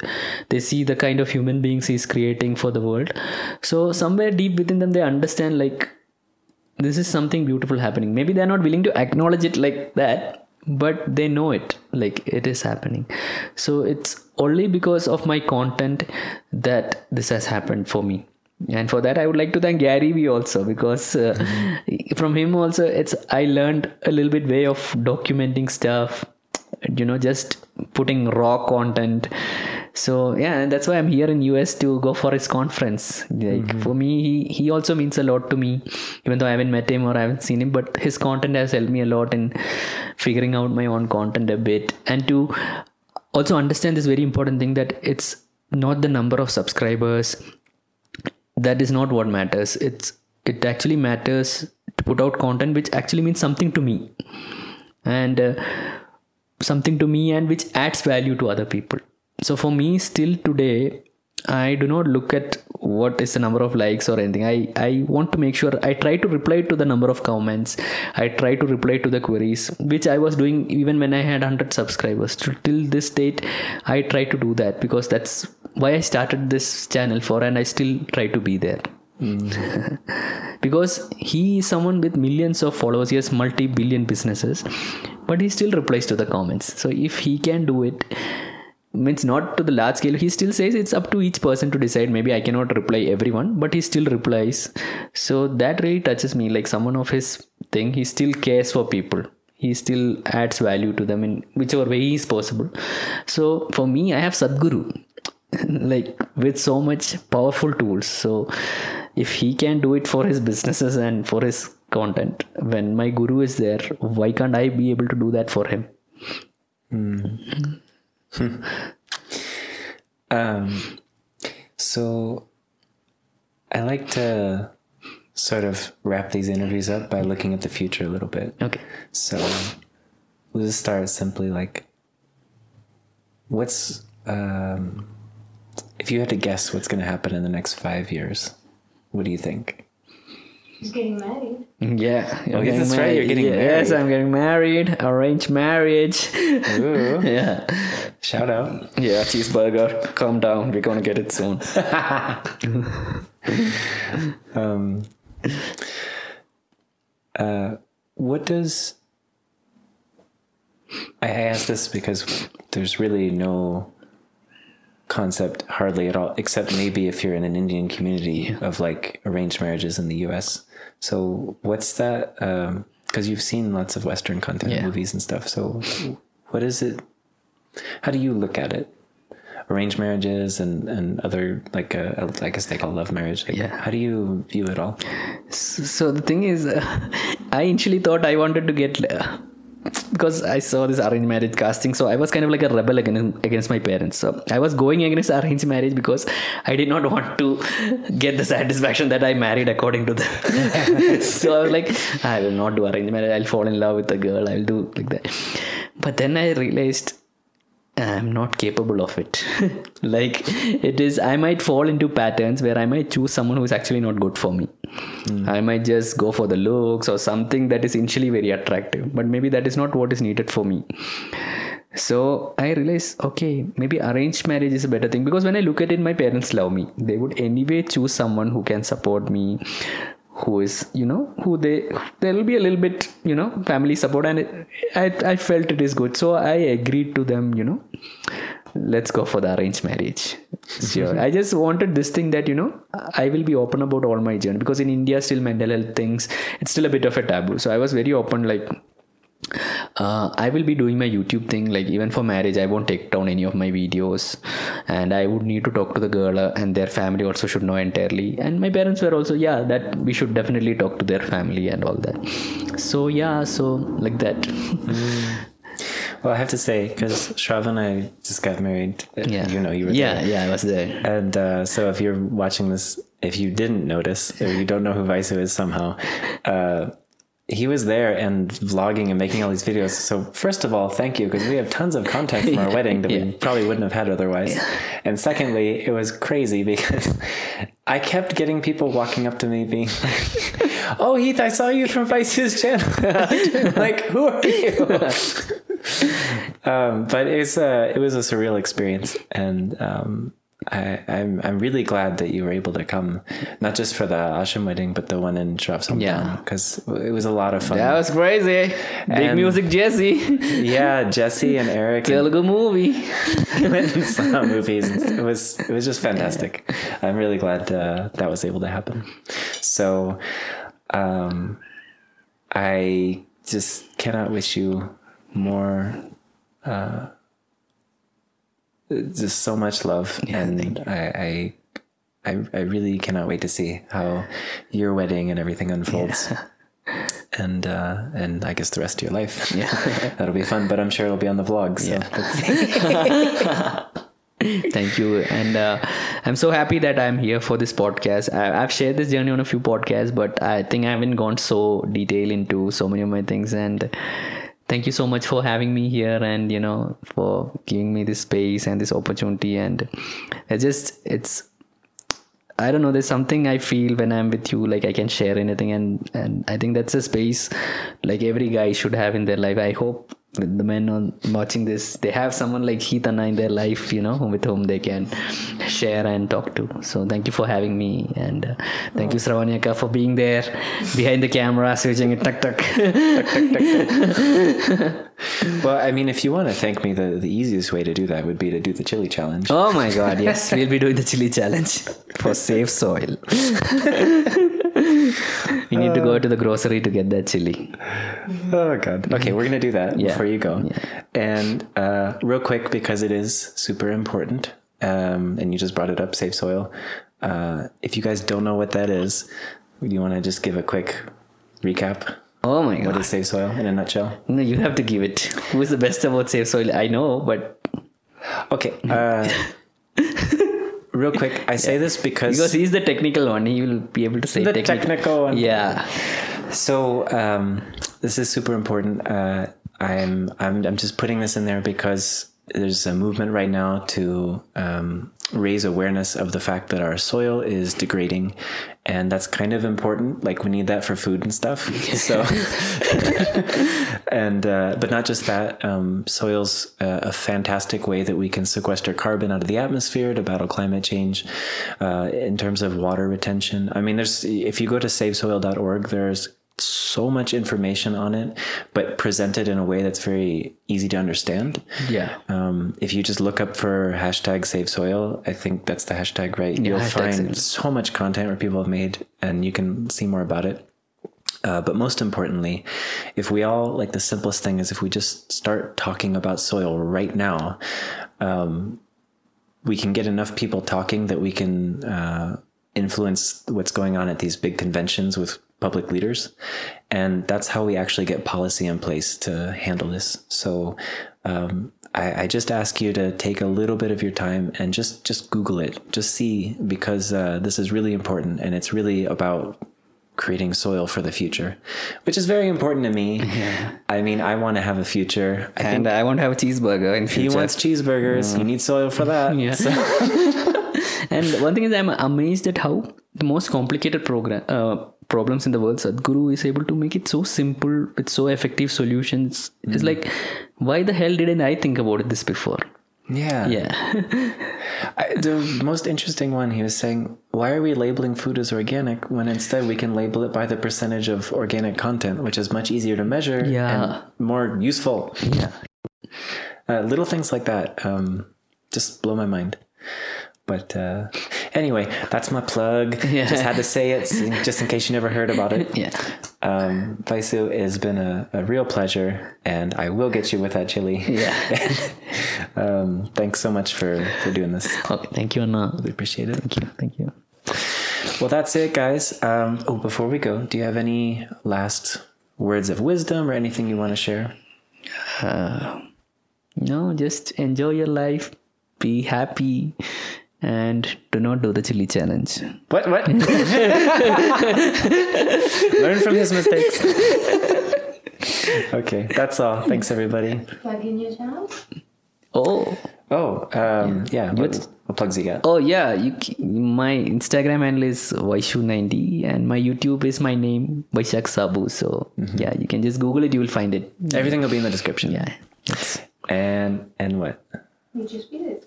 Uh, well, I mean, just they're already watching that. Okay, subscribe. Check me out on Meet Your Species, which you're already doing. um, yeah, I think that's it. So, so can they find this on Spotify and all? Yeah, yeah, it's on all the things. I use Anchor. Okay. So yeah, you always told me about Anchor, and I was day one from Anchor. This is Anchor. Yeah. Um, anyway, uh, I love you all. Have a great day, and we shall talk to you the next time that we talk to you. Bye.